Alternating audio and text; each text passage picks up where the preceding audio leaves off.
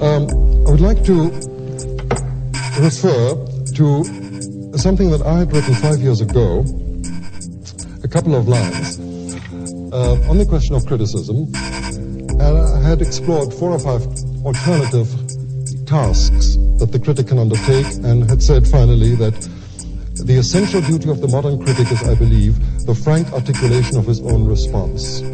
How does the picture function as an active agent in his own emotional and intellectual life? And then I went on, now suppose he tells you, the next question is, who cares? And um, a few days after this was published, I met a couple of friends, artists actually, who were delighted with those two words, said the most useful words they've ever seen in any art criticism, because that's really it. Who cares? Who, nobody cares uh, what the critic thinks. Well, I didn't think they had quite got my point because they had stopped reading. The next sentence said, It is indeed a very fruitful question and deserves more space than I have left this month. And um, I never went back to the problem. Um, this is four or five years ago. But the answer, also a two word answer, I had ready up my sleeve, and I would still use it now. I still believe in it. the answer to the question, who cares, surprisingly enough, in my opinion, is nearly everybody.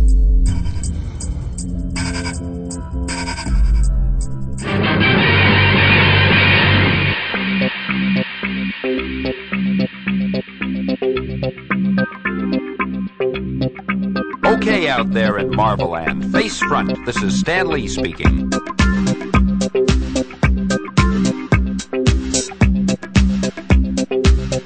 Made you a disc jockey, lady? Well, well, Jolly Jack Kirby.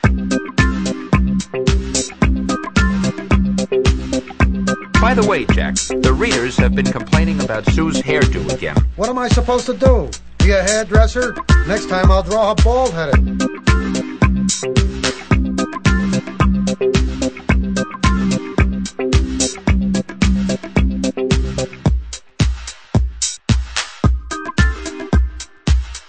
Hello, and welcome to the eighth episode of the Bullpen Bulletins podcast, a celebration of all things Marvel. I'm Vince B. I'm David Price. And we have a packed house tonight. Uh, returning with us, Mr. Pat Loika. Hey. And, if that wasn't enough, Miguel Rodriguez is here with us. Morning. Good morning. Hello, Pat. Hello, Miguel. Hey, guys.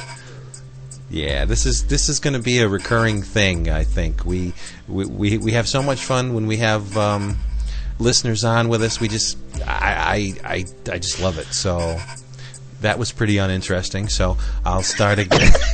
oh my god. uh, y- yeah, we just have a lot of fun, and so uh, we're opening up the, the show to all of the listeners. If you like what you hear and you want to be a part of the show, send us a PM on our forum at bullpenbulletinspodcast.com and let us know you want to be on, and lickety split, you'll be on the next episode. That we're that easy.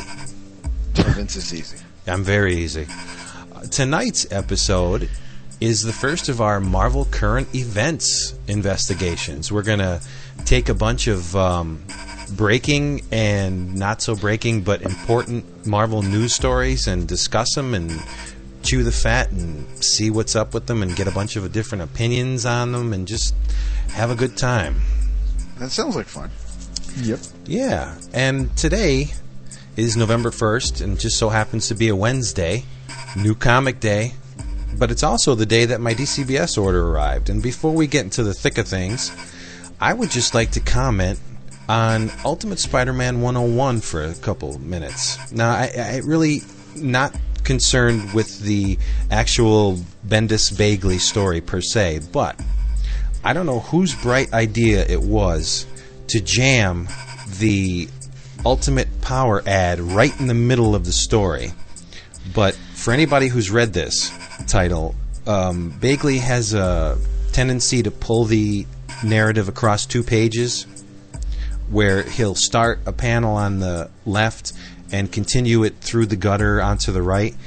And by jamming an ad, a very horrible looking ad, right in the middle of this book, it, it, it not only disrupts the flow of the book, that's that's a given, but you have to flip the ad just to see what's on the other side of the panel. It's it's amazingly distracting. Did, Pat, did you notice that? It's been going on for a while now too. Actually, it's not it's not just with the uh, Ultimate Power ad. They did, they did the same thing with the X Men First Class ads like from a couple weeks back. For within Ultimate Power, yeah, there was the X Men First Class ad. But did, did any of those chop up a, a yes, double? because Oh, yeah. because even though it was you know it, it's a Greg Land it, drawn story, it's it's uh It's drawn. it's well Well, re- it's rendered. it, there's there, there is it's it's Reed Richards looking into looking into a portal and and uh, there's there's a panel going along both pages up top and then there are little panels underneath that. But I thought I thought it was a one pager. I thought everything was fine, and I'm like looking at this bottom panel in the middle, and I'm like, okay, well, I don't know what the hell the deal is with that. And when I finally got through the four page X Men First Class insert, I realized that it was just one double page spread instead of two pages. Right. And and the thing I think that gets me the most is I'm forced to look at this now, which I guess I guess is what an ad is supposed to do. It, it forces you to look at it, but it's it's cruel and unusual unusual punishment. I, I don't want to look at it, especially when I got beautiful Bagley art on the left, and I gotta move this stuff to get to more gorgeous Bagley art on the right. It's it's I don't know. I wouldn't have done it, I, and I understand why they did it because it's in the middle of the book. Not not cool. Not at all. I th- uh, I think uh, I remember in uh, Brian Bendis's form, he actually uh, told people, "You guys are welcome to tear that ad out of that book." Cool. you can use that to, to heat your home this winter. When it, There's no such thing as heat over here in San Diego. oh, so that yeah, yeah. I'll send it your way. That's true. But that that's just an observation, you know. That's the danger of getting your books mail order that these things don't come to light until everybody else has basically seen them. So I thought I was being a little cutting edge with this, but obviously not. I'm a little uh I'm catching up the rear here, so it's okay. To, just to get back to Ultimate Spider-Man, holy mackerel. I know how how how are they going to finish that? I, I don't know. There are developments in this book that I, I, I can't see how they can be resolved. I really don't. But I'm sure Bendis has it planned out. Very Yeah. cool. Very cool stuff. Do we know if, if, if issue 110, I'm sure it's still too early, but this 110 end a story arc? Like with Bagley's last issue, will like that finish up any sort of plot lines, or do we know if, if 111 I'm sh- going to... I'm pretty sure they're finishing up whatever story they're working on. This is uh, 102 ends uh, the clone story, and after that it's like 103 to 110. I'm guessing that's one long, either one long story arc or a couple of short ones. Right. I, uh, Bendis used to do a little list that he would post in his forum or in his website where he would uh, he would kind of detail what you know the upcoming arcs are by issue number. However, he hasn't done that because of the Clone Saga. He says it, the, revealing what the next arcs would be would kind of ruin how the Clone Saga ends. So he's being very tight-lipped about that. Okay. Anybody else have anything pressing they'd like to discuss before we start mixing it up here? You know what I wanted to comment on, and damn it if I can't remember where I saw it. But there was a Civil War related issue. Oh, that's what I wanted to talk about. New Avengers 24, the Sentry issue. Uh huh. There's a image in here with the Sentry and the the text. You know, he's talking to himself, and he said, "What kind of hero are you, Bob? You should go back there and use your power to, you know, help out. You can stop the war." And behind him is the Hulk ripping the Vision apart. Oh yeah, that's. Oh, I need to look at that again. I, is, is it really the Vision or? Um, yeah. I remember the panel you were talking about. I just don't remember if that was really the Vision. But my my question is, Mhm. what the hell is the Hulk doing there? Well, remember the Hulk used to be the Sentry's sidekick Yeah. back in back. You know when they when they did those uh when they did that mini series something. Ooh. Was that the first mini? Is this a, is this like a glimpse of the future right here or something? That's what- Because that's- I- it, it is a vision. Right. That's what I'm thinking. pop. Thinking because the the dialogue is related to Civil War. It's not remember the old days. It's more Yeah. along the lines of you, you can stop this war before it happens, and the Hulk is there, mm-hmm. and he. Maybe he's thinking of of of the war that the Hulk's going to bring. I don't. he, he doesn't. I don't know. He doesn't. He, he can't look into the future, but I don't know. and you got Maybe this is something he wishes he could do. I don't know. You got Spider Man all maimed and possibly dead, and and Tony's not looking too good, and the Captain America shield's all bent to hell, and the Sentry's there flying around, and Vision just became uh, twins. Maybe he's maybe maybe he's thinking what the the worst case scenario, the worst outcome for the war Right. If he does if he doesn't stop it. But why would the Hulk be in his mind? May- Maybe well, he's the Hulk, the Hulk was his old sidekick, and you know, he, it, he, the Hulk's like, you know, the, the kind of childish, mindless Hulk remembers the Sentry as his, you know, as his friend. So it's possible that maybe you know the, he's thinking if he was to get in there, the Hulk would be by his side. I, that's the only thing I could guess. Right. So the Sentry has no idea what the Illuminati did to the Hulk. Nope, but uh, he might find out soon. Pasqual Ferry draws a cool lockjaw. yes, He I think really- there's. I don't think he could draw anything bad, really. I agree with you. I, his crystal's gorgeous.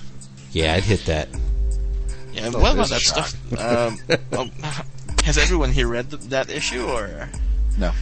no? Okay, I don't want to. I don't want to get into detail. no. I don't know when I'll get to read it though. So go go into detail if you want. What about that thing they revealed about Crystal and the Sentry? Yeah, Oh God. that they were lovers at one point, and What? she didn't remember it, but he did. So She, then, uh, just she because sure he remembered it, uh, do, do we know that it's? do we know that um that it's legit then? Because isn't Sentry a little nut? Right. When he told her, she didn't back away, and she kind of, you know, she sucked face with him for a little while until uh, who walked in on them? Uh, Tony. Mr. Stark, uh, the most inappropriate time to come in. Cent- Sentry could have got a piece, and maybe he wouldn't be so wacky. I, I, I always picture Tony Stark as a cop blocker. But uh, uh, just a beautifully illustrated issue. Every page is just fantastic. oh yes. and there must be some really tight communication between Ferry and the colorist because a lot of these panels, the color just just carries it. He always has the same colorist. Uh, it's uh, Dave McCaig, I believe. Ever since he was, he, ever, ever since he did uh, Adam Strange for you know for those other guys, Oh, okay. he Yeah. uh, they've always worked together. This guy's name is Dean White, Oh, it's Dean White. Okay, Yeah. that's someone new. and he looks like. I mean, it doesn't look unlike Pasqual Ferry's work, so maybe that's a, a typo or. Pseudonym. Or maybe they're from the same studio. And again, right in the middle of this damn thing is that frickin' Ultimate Power ad, but it doesn't split a double page up. It just doesn't hurt the flow of the book too much. Yeah, Yeah, New Avengers 24. Awesome issue. I thought it was great. I loved it. I can't wait to see number twenty-five. Yeah. It's the uh, Iron Man issue. Right. And that's where I That's right. I hope they start really laying it out as far as Tony goes. Well, let's get into this now. First, Okay. first up, we're going to talk about the Marvel original art policy that was released in Rich Johnston's Lying in the Gutters, uh, Volume 2, Number 75. As is uh, typical of Mr. Johnston, he got his hands on a memo, would you call it? An uh, inter- I would. yeah, It's a memo. a, a memo that was distributed to Marvel freelancers by David Bogart. And it starts off There's been some confusion regarding the use of copyrighted materials in works submitted to Marvel. Please note that Marvel pays for original artwork, and your work made for hire contract requires you to represent that everything you are doing for Marvel is original.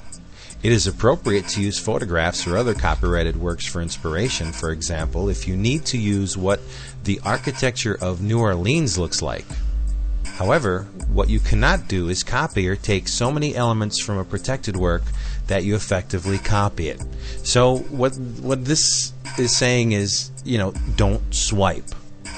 Let's let's be original here. Don't use any work that's been reproduced somewhere else, which is not only limited to the work itself, but a drawing of the work itself. For instance, if you find a very attractive pose on the front of Sports Illustrated, please don't use that as the cover for Sojourn, which Marvel doesn't publish, but you get the idea. Um, and the Sears catalog is not, you know, a photo shoot. That's Sears property. Don't take these images and manipulate them in a way that someone who has seen the Sears catalog will immediately identify that image as being from that catalog. And this affect this doesn't really affect a lot of people under the Marvel umbrella, but it does affect a few. And Joe Q responded to this over at Newsarama in a way I pretty much felt he would. He basically said, "Yeah, illustrators need reference material." And it's okay to use reference material, but what you got to do is put a spin on it put your own individual stamp on this and make it your own. And that's not what some of these guys are doing. Any opinions on this? um, I, I, I don't want to see Gary Dourdan from, from CSI on, on the cover of Ultimate Power as as Streak from Squadron Supreme. I, yeah, I, I don't want to see Kurt Angle the wrestler. I mean, there are. We're going to get into this, I'm sure, but I've I've seen three covers to Ultimate Power for the first three issues. Hyperion looks different on every single cover. That's and, what yeah, that's what happens when your reference material changes.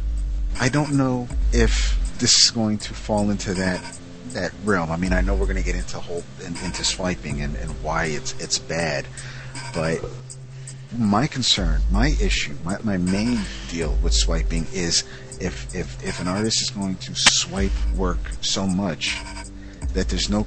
This is a sequential art form. You know, you're supposed to be telling stories with pictures and that that move along sequentially, so that I can go from from the first panel of the comic book to the last, and it tells a story. And just because there are characters placed in a room, and at the beginning of a story, they're all sitting down, and by the time the end of the story is over, they're all standing up, and I see them get up. That's nice, but it's nice if it's even nicer if they all look the same throughout the course of the story. Right. I, I have a main, I, I, have a huge issue with with the um, with what I saw in Ultimate Power number one and, and how how the, the, the, characters look different from, from not just one page to the next, but almost one panel to the next. And and I don't want to pick on I don't want to make it seem like I'm, I'm picking on Mr. Greg Land, who, who may very well be the nicest guy in the universe, and, and I have no problem with him as a person. I just have a problem with his artwork in this comic book. And and by all means, as as far as the swiping policy goes, I know Vince has things to say. I, I'm dying to hear what Pat, as an artist, has to say. So so gentlemen, knock yourself out.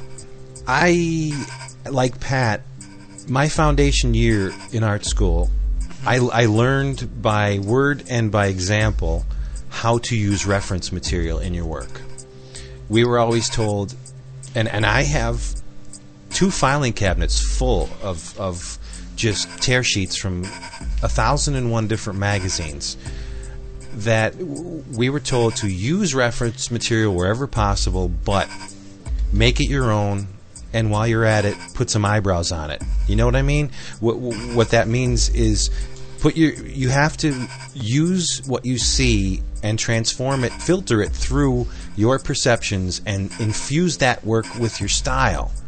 And then while you're at it, make it something different, which is not what Greg Land does. From what I have seen on the people on the net who like to comb over his work and find his reference material and put them side by side or overlay them, it doesn't look like he's going out of his way to transform that from anything other than what it originally was. You can draw you can draw a holding line around it and call it, you know, a drawing, but it's it's not that's not what you're doing. It's it's you're basically using it as a template.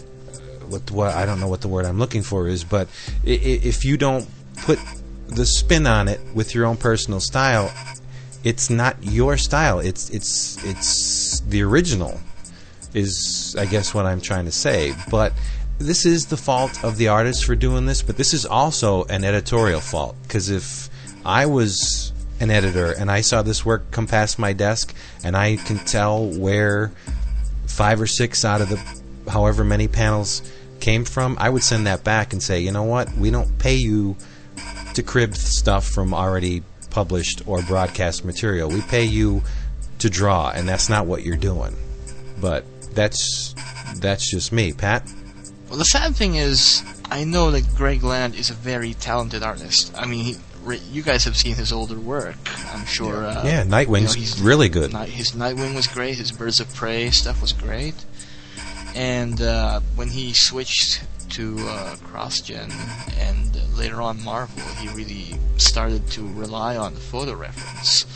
I mean, I have no problem with people using photo reference. I mean, there there's a certain, but there's you know, there there's a way to do there's there's a right way and a wrong way to go about it, and I think if you're gonna use a model for one person for a character, I, you should at least stick to one model for that same character and not you know using a different one each panel.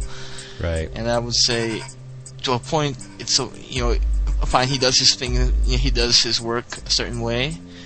I wouldn't mind if, say, he was actually photographing a model, or like, or like, like I said, he's photographing one of his friends, or something like that. Because in a way, photography is an art in itself. Right. And if he's using his photography, and you know, using it to enhance his drawing, I can kind of go with that. But that's what an illustrator does. Yeah, That's that's their that's their stock in trade. Look at exactly. Alex Ross, Tony Harris. They use models, and their work looks very real as a result. That's that's. I don't think that's what we're talking about here. Yeah, the way he does, the way you know he does things is that he would, uh, you know, like uh, David was mentioning earlier. Uh, a good example is Susan Storm over in Ultimate Fantastic Four. One panel she looks like Jessica Alba, and another she looks like another actress. Mm-hmm. And I think it's gone. She's gotten. He's gotten overboard, you know, with this because there was a It, time might- where it might you have were been subtle in the beginning, but now it's just yeah, it's a lot now more it's, it's just blatant, and I don't understand. Also, I mean, I'm sure editorial is busy with all the you know all the stuff they have going on, all the stuff that they have to receive and you know coordinate. I find it hard to believe that's you know they just would let something like that. I mean, it's really noticeable, especially I mean, especially in the you know since they're all in the publishing field. I would say that you know it's impossible for them not to notice some of these things. Right. Goes by them. No, I would guess it maybe is because of deadlines or you know whatever. They're not able to uh, get you know give him any uh, uh, I guess chastise him over that or something. Right. But if you have developed a style that relies so heavily on photo reference, wouldn't it be easier and take a, a whole hell of a lot less time to to draw it yourself? I mean, if he has to find, say, I, I need a, a, a pose for Sue. Okay, here's one. He looks through all his references. You know, I, I need a, a profile for Reed and he, he looks through the reference. I mean, that's got to eat up a lot of his time. Yeah, the sad thing is, um, he did a panel at a uh, convention about a year and a half ago or so. Like a friend of mine attended that panel. He basically explained his process, and he pretty much just said that uh, he, he picks he takes a light box and he literally just traces over it, and then just goes over it with, uh, you know, he just he just makes the appropriate changes. And apparently, it takes just as long as if he was actually drawing it. He actually said that. There, this was at a this was at a convention panel. I think it was in Toronto like a couple years ago. oh, well, see, it doesn't count. It was in Canada. Sorry, Cinch. Um, but and you you know what gets me the most is whenever you stumble upon a discussion about Greg Land, there's always some wise guy in in the in the thread or in attendance that brings up Wally Wood. Yeah, and and, and Wally's famous quote, paraphrased: "Don't draw anything you can trace. Don't trace anything you can cut out." You know what I mean? that's not what Wally meant by that. What what he meant by it was the, take the path of least resistance to get to your goal. If you if you can crib something from another person's drawing, do it. But I defy you to find a Wally Wood panel that looks like it's been cribbed from somebody else's work. It it, just can't be done. The man had such a recognizable and aesthetically pleasing style that I don't see how he could and and so a so a, a, a uniquely personal style that he couldn't have cribbed it from anywhere else and have it look like the rest of his stuff. I don't think swiping is. I mean, compared to other evils, swiping may not be the be all end all, but I think when you look over the body of work, you can find a lot more good in Wally Wood's career Oh, than my- what we can come across in Greg Land so far. Oh. So, I mean, you got to. Yeah, I think I think we can cut Wally a little bit of slack, even for saying the quote. But even if he did swipe a few things here and there, it wasn't. And and who's to say? Who's to say he didn't, based on our records at that time? The photo references that Mr. Land is using are a lot more readily available than than if someone were to go back and try to find whatever Wally Wood may have been copying or swiping at that time in the 50s and the 60s. Right, and that was part of Joe Joe Q's comments was that it's so easy to do it these days with Yeah. the digital technology we have, where you can pause a DVD and instantly, you know, drop it into Photoshop and slap a layer on it and and, and trace over it. That just because it's easy doesn't mean you should do it. And I don't think again that's not the question here, but you have to admit by looking at Greg Land's artwork and going back to what you said about Wally Wood, I don't think if Wally Wood needed to draw a tree, he would say, "Oh my God, I need a reference for a tree or a landscape or a, um, maybe an automobile." All right, I'll cut the guy a break. But the the Wally Wood was an illustrator. Jack Kirby was an illustrator. Greg Land stuff looks like it's been processed. E- every very, very cold. every everything in his work looks like it's been generated by a machine. The the the, the shadows in Sue's hair, the an explode, and I'm just looking at this four page, you know, Ultimate Power ad because I'm not about to, you know, go pull stuff out. It's it looks very soulless to be quite honest with you. Ex- There's- exactly, and you- there's there's no I mean there's no sense of motion. There's no there. I mean when you look at a, a page of say, I mean like okay if you look at a penciled uh, Pasqual Ferry page page. You can look at that and you can see there's motion there. There's there, there's a bounce and you can tell like you know this is this is you can you know who draws it. When you look at Greg Land piece, yeah, you know it's him, but you know you know just because of what you can see there, you can say, oh, anyone can do that. Anyone can just take you know like half an hour to trace that panel right. of a light box, and Well, it's, Photoshop. Yeah. and everyone looks everyone just looks awkward. Right. poses. It, it, and, it, and almost too pretty. uh huh. Yeah, that too. And the thing that bothers me the most about his work, and you can't pin it on the inker because the inker's just following the pencils. No, and, and that's that's that was the point I was trying to make is that is that Greg Land has an inker. I don't know if if I ever got a job as an inker, if, if if my dream actually was realized and it came true when I was actually an inker for Marvel Comics, and Greg Land's work came across my desk, I don't know if I could really suck it up for the paycheck and go, okay, I'm going to ink this work, knowing that I might as well be inking the cover of Sports Illustrated or, or Sears catalog. Right, but you could be doing him a great service by at least putting a little bit of emotion in the line. Right. But yeah, yeah, and that's and and that's the difference between an embellisher and then just somebody who's just inking the work. That that's the thing that that kills me about his work. You can you can call me an art snob or an elitist, but in my opinion, the line should and this is going to sound corny, but this is how I feel. The line should just sing with joy at being alive. That's the way I look at art. I look at Klaus Janson's line, and you could tell that that's a happy line. It, it's thick, it's thin, it just it, it's it's just overjoyed at being on the page. It's creation. That's what it is. I look at Greg Land's work, and I feel like I'm in a vacuum that there's you know there's no life here there's no movement there's no flow there's no it's just like Pat said, it's soulless, and I hate like hell to pick on the guy. And and I don't care if he's the nicest guy in the world. Art is art. You don't you don't fuck with art. Well, that's, it- that, that, that's our way of knowing who he is. I mean, he's he's presenting himself through his work. And, Right. You know, I mean, I don't know what kind of car he drives. I don't know how he treats his, his you know his neighbor. So I can't say anything about that. All I can talk about is his art. That's that's all I have to go by with him. Right. I want to bring Miguel into the conversation because even though Greg Land isn't the only person that has swiped, most recently he's he's he's the one that people are most vocal about. But back when when Miguel was last reading comics heavily was in the 90s, and I remember plenty of websites, and plenty of articles that focused on the likes of Roger Cruz and Rob Liefeld swiping pages hither and yon. I mean, if I see that Rob Liefeld page from X Force copying that two-page Perez spread from from New Teen Titans, where everybody's coming in and attacking the bad guys. I mean, Liefeld has swiped from from Steranko, from from everybody, but he's also, even though the poses and and and the characters may look exactly alike as far as the original like, mostly the poses. If, if captain america is throwing his shield the same way that you know john byrne's captain america threw his shield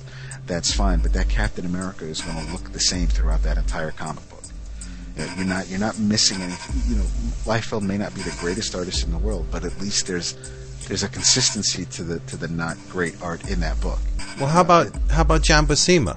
Have you ever seen a John Buscema Conan that did not look like Conan? no From every conceivable That's- angle, you're absolutely Conan was Conan, and and Thor was Thor, and Reed Richards was Reed Richards.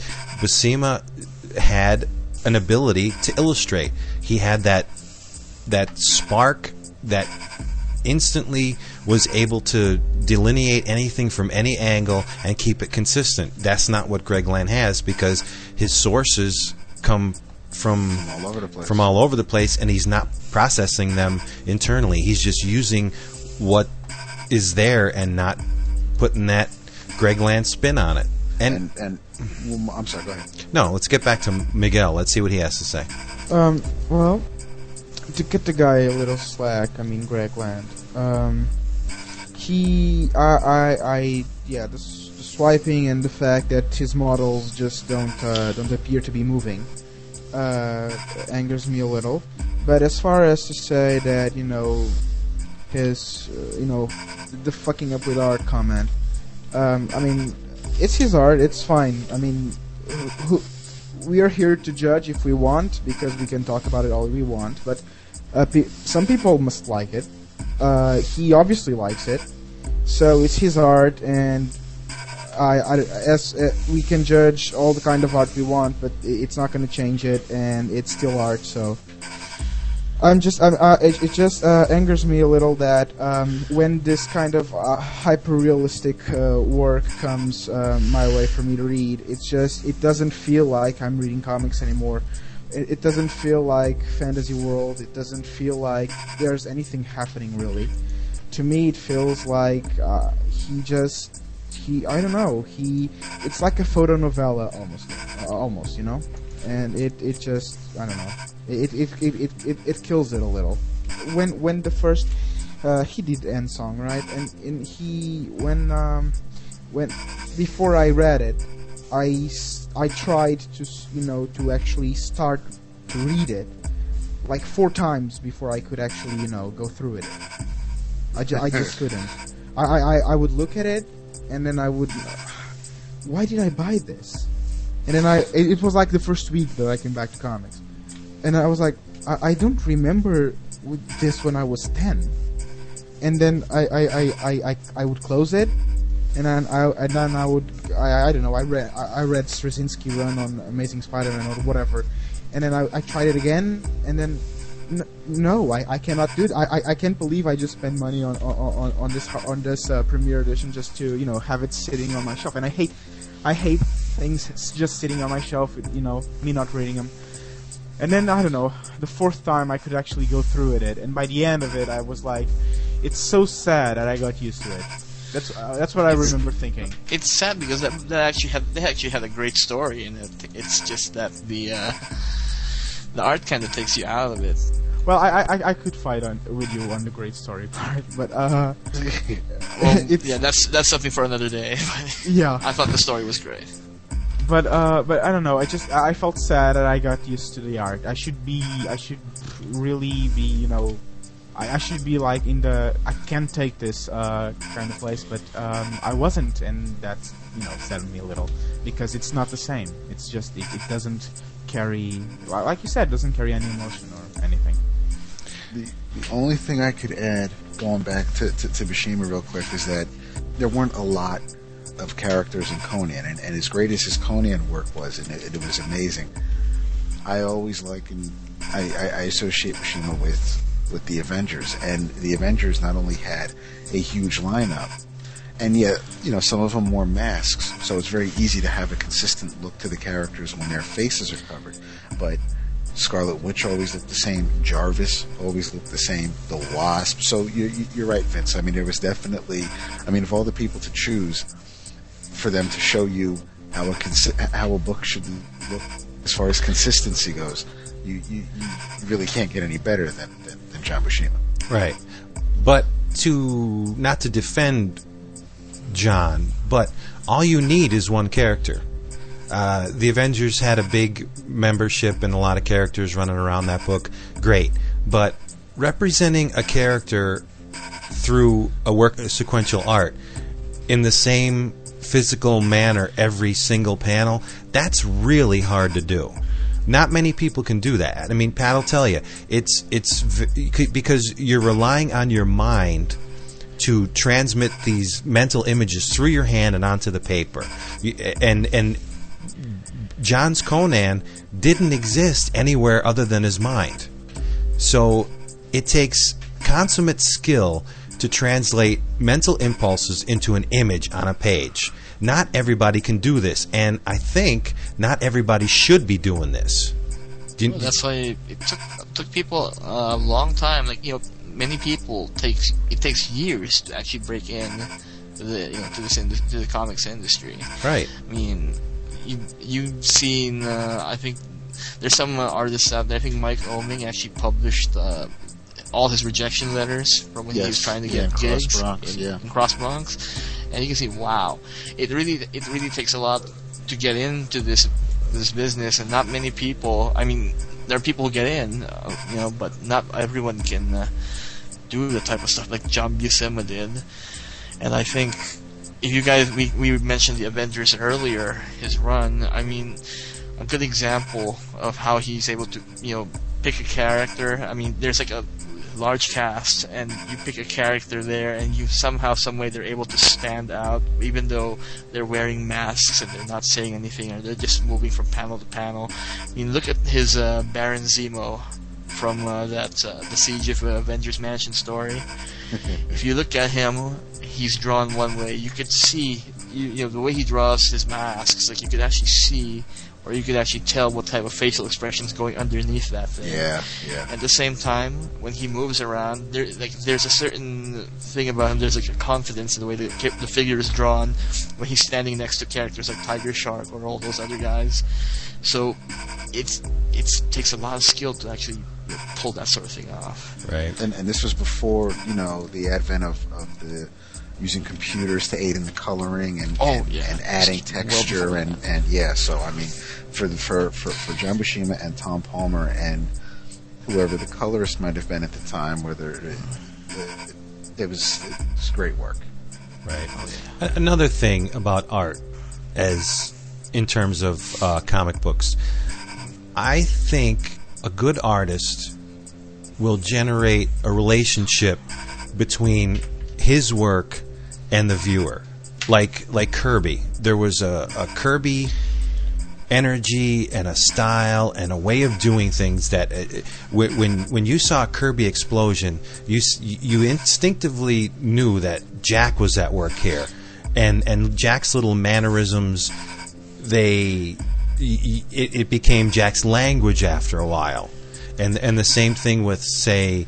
Uh, John Romita Jr. That little smirk that he puts on Peter Parker or the the way he draws Mary Jane or the the, the you can even get into the minutia of it. The way Romita Jr. draws knuckles and and hands and and explosions and and you could say this about every really great artist. Al Williamson. You know when Al Williamson has inked a book. You know when Klaus Janson has inked a book. Uh, Greg Land's work could have could be done by anyone. There's no relationship here. There's no. Uh, the only reason you would know that this is Greg Land's work is because it's cookie cutter. You could tell that these things have been pulled from a, a variety of sources. The, there, there's no Greg Land line. His line has no personality at all. So the, I, I can't see a human being in there. I, I can't get any mannerisms out of this. Um, I can look at the the way he draws hair and say, yeah, those deep shadows, that's Greg Land. And that's I I don't see a personality there. All I see is a person uh, filling in the dark areas. You know, it's there's there's no style to it. Uh, and, and I hate like hell to to come down on the guy because as an illustrator myself, you know, when somebody looks at your work and finds finds a lot of faults with it, it it's not an easy thing. And I'll be the first person if he ever dropped this style, and and warts and all went back to the way he used to draw. Even when you stumble, like Liefeld, at least you gave it a chance. At, at, least you know we're seeing a personality and a and a human being behind this art. And when it comes right down to it, the the art is nothing more than the identity of the person who who created it in the first place. And if there's no identity or there's no hint of an identity there, it, it, it could have been done by a machine, and it might as well have been done by a machine. And we don't want that. No, I, I, I, I won't say something ridiculous like this is an art. It obviously is art, but it's not my kind of art. No, I you're, you're right. I mean, I'm, I'm just stuck on the whole machine. I mean, the last thing I would want is is for the comic books that I'm buying, the artwork to look like it's it's processed or soulless to like a machine did it. So, know, I just, I, and again, I, I don't want to make it look like we're we're beating up on on one individual. I mean, this I don't know if it's sad. I think it's a shame that as soon as we see a, a policy from Marvel say no swiping, everybody just automatically jumps to one person. And they have this huge stable of freelance and and employees that work for them that illustrate their comic books and, and, and there's only one person that we hone in on when it comes to swiping. And and because I have to give credit where credit is due, the colorist for most of the uh, Avengers run by drawn by Buscema was uh, was Christy Max Shield. We have one listener, uh, Mr. Art Lyon, who who is uh, who works with Gene Ha and uh, is the colorist on the Authority, and he uh, he and and was the colorist for the 49ers. He enjoys it when, when we do mention the the other creators on a book and not just the, the writer or the or the artist. So I have a lot more to say on it. I just don't know if I should.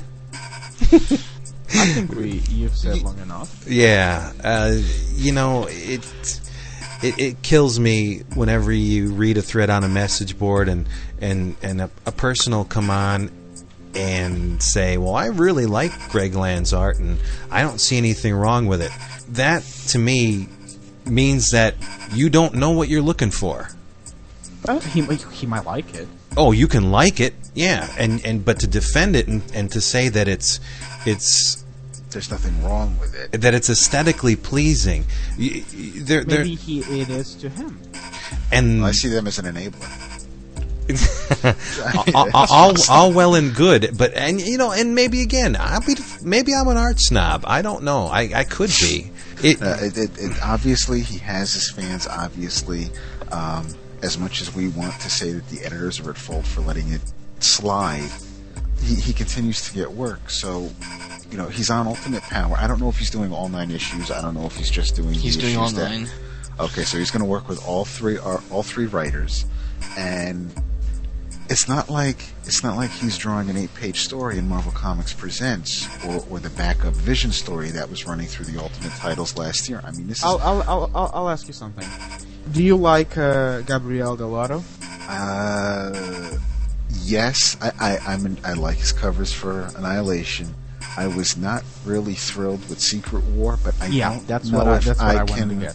I some of the art in Secret War was hard to swallow. I I'm pissed at the story as a whole. I mean, all th- those five issues. No, just, just focus on the art. but just focusing on the art, Yeah. it's not it's not a huge hit with me. No. All right.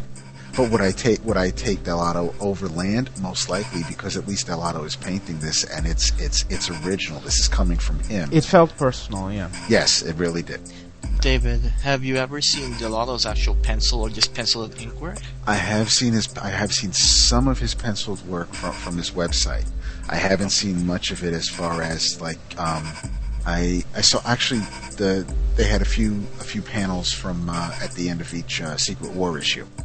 They weren't anything large. I mean, you couldn't get a lot from from it, but uh, but but with the little I've seen, it, it, it is a huge. I, I think I think his painting is is very dark, and that's and I think that might. Be, I, I'd like to see more of it. I mean, I'd like to see more of it if I could make out what it is I'm trying. I'm supposed to be seeing. I, I really liked it though. Yeah, I, I I would think it would be great I for think it fit the tone. type It- it- comics. yeah. It, it yeah, it, it fit the tone for Secret War.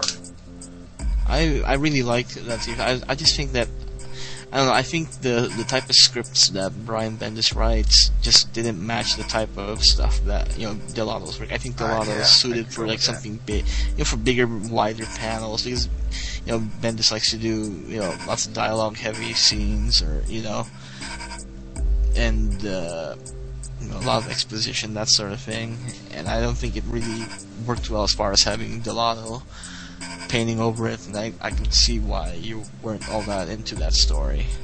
I thought it was a good one. I thought it was good. I, I think I was expecting more with, with, with those five issues. I, it was a little lacking, but again, you know, we're not. I, we, we we can go into Secret War later.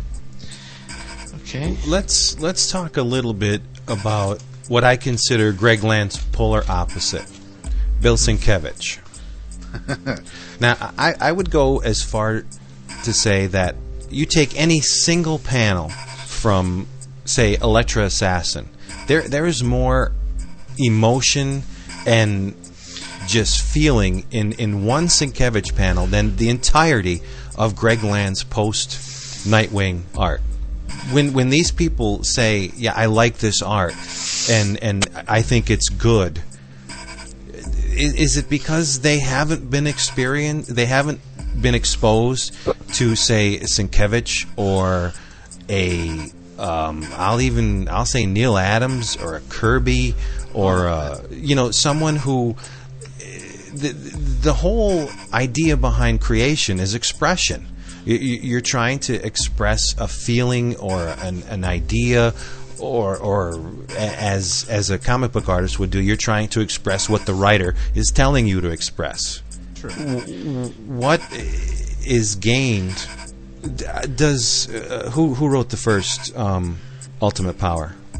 Was Uh, it Bendis. was Bendis? Uh, did did Bendis tell Land to all right? Here, here's what's happening. I, I want I want you to show this character desperately trying to do this, and it, it ultimately fails because I don't get that. I don't get that from any of it. I get I get a bunch of people posed in in in vacuum world you know so it, it's there's no emotion there there's no there, there's uh, the, and the story ultimately suffers because of it Yeah, it I, you're right. I, I, I see where you're going with uh, with um, with uh, with the fact that the writer might feel that uh, it um, you know talking was all for nothing because ultimately he doesn't see the kind of emotion he wanted to see. Mhm. But uh, as far as the the why the, do people like it? Is it because they haven't seen or whatever? As far as that goes, as far as those questions goes, ultimately you'll never know unless you ask someone that likes Greg Land's art. I don't know. You can maybe post about it and invite someone that likes it to talk to you on uh, uh, live, but I don't know. It's just uh, you won't find out until, Yeah. until you talk beauty to someone that beauty likes is in it. the eye of the beholder. Right. I mean, uh, I- we, True. we, we know that. So I mean, what obviously Vince has gone on record to say he's not a huge Perez fan. no I am.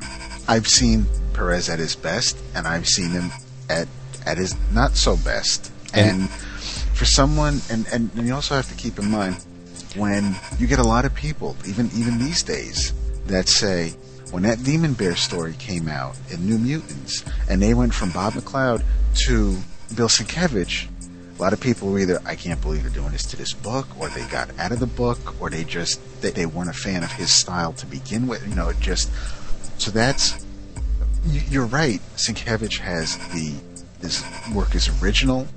You can definitely see where how much you put into it. You can see what's going on on the page, and which is you know the mark of a great artist. But Tell me that you didn't look at the the face of the bear in that one panel with the the the huge eye and the grimace and just the way he rendered that bear and think, Freak the hell out of me. holy shit! That you don't get any holy shit moments out of this. You don't get that. no, no, you don't. It, it was and ob- you do, and if you do, it's just from the writing. It, it was obviously in, intended to, to freak you the hell out, and he succeeded. But it, it was revolutionary in another way. He, he he took the art form and transformed it from state A before his arrival into something totally different. There, was how, how many um, Sienkiewicz clones did you have after that? I mean, everybody was trying things. They were pasting objects to the to the Bristol board. They were they were you know cutting cutting things up and mixing pictures with with with drawing. And, and he just he opened it. He said, you know what, this is possible. I you can do this. It's okay to to treat this art form like any other art form. You can get as expressionistic or as wacky or as as as wild as you want, and it'll work if you have the chops and you know what to look for and and how to present it. I agree. I have to agree. Yes. And and I'll, you know I'll, I'll throw Perez a bone. Uh, even Perez at his very worst is still better than 99% of you know the people that have done this. So i- it's uh, it's a it's a matter of you know just how you look at it. George has skill. He uh, he he obviously can tell a story, and he he he does have a way with with anatomy and, and characters. But I just I I'm not a big fan of his artwork. But that doesn't mean to say I don't think he's good. I think he's very good. I just he he just draws in a in a in a manner that I is i i- it's not it doesn't um, it doesn't work for me. But who the hell am I? I, I, I know what you're trying to say as far as you know wanting. I, I think I know what you're trying to say when someone comes on the board and says, "I like Greg Land." You want you want them to explain why, so that you, you want them to defend it. So not so that you can squash anything that they You come up with, but you know this way. If they say, "Well, I like it because I like the way he draws the sunset," well, okay, then that's fine. Right. Maybe you'll But accept if, it. if, Yeah. if, if, you know, then, but have you checked out what, how this artist draws a sunset, or how, how, you know, did you realize that the sunset was drawn because he did this, this, and this, which isn't really drawing it? I mean, you know, you, you're right. I, I don't want someone to just say, "I like the movie," or "I like this car," or you know, don't give me a reason. I, I, I want to understand where you're coming from, so Right. I'd like to know because I can tell you why I dislike something, but for you to come back to me and just say, "Well, I like it," well, what the fuck kind of argument is that? Right. And I'm, I'm not a big fan of coming out on top as far as discussions go. I don't really care if if I quote win or lose an argument. It doesn't really matter to me. Uh, I just I'm I good to know. I'm I'm a big fan of art. I mean, it's the reason I get out of bed in the morning. It's the reason I do what I do at my Yeah, but look, look, look, look. I just uh, uh the the it was 350, right? Greg Land, the price of No, the Jesus. record? okay, look. No, just just just a comparison. I would see myself. I wouldn't see myself ever paying 350 dollars for a sketch, but uh, let's pretend that I would. I, w- I, I would probably see myself uh, paying 350 dollars for a Greg Land uh, sketch at a convention. Um, uh, well, it would be much more likely than seeing myself paying 2,000 bucks uh, for a John Byrne sketch of Sue with uh, 11 fingers on, his, on her right. I saw that. I mean, it, it, it just uh, the the thing is, uh, as far as they, they can say to you, they can post it on the on the, on the thread. I like Greg Land, and then you can you can ask why, I mean, because i i it is a, a very small argument to make. I just, I, well, I like it when the thread probably discusses why people don't like it. But uh, as far as then retribution goes, uh, as you know, yes, but look at this, or I don't know. I think that if if he likes it and if he gives you or or she gives you a good enough reason, then you just we shouldn't spoil it. Right. If he likes it, it's who's fine. who's to say that I'm right and they're wrong? They're not. If it, you you like what you like, then fine. Like it, love it, embrace it. That's all I could say. But because I mean, they're, they're not everyone on the planet is aware of the power of a line or the power of you know a a a um yeah I'm getting there you know, th- thank God I'm the one doing the editing um Yes, I would leave that in. or you know a, a, a well composed panel just the, the the the way it can make a, a human being feel and and and you brought up the John Byrne drawing yeah she has six fingers on one hand but look at his line Byrne still has a very competent very expressionistic very John Byrne line Yeah, no, I'm sorry, no. you know Or or the five two uh, or the five two Wolverine or I don't know. It's just it, it, I I don't know.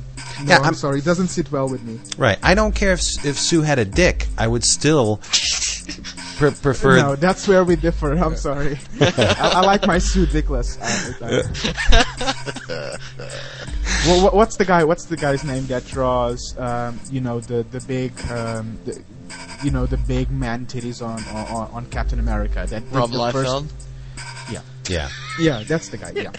Uh, yeah, we were talking about him. Uh, uh, well, I, I I I can tell you how much I hated Deadpool at that point.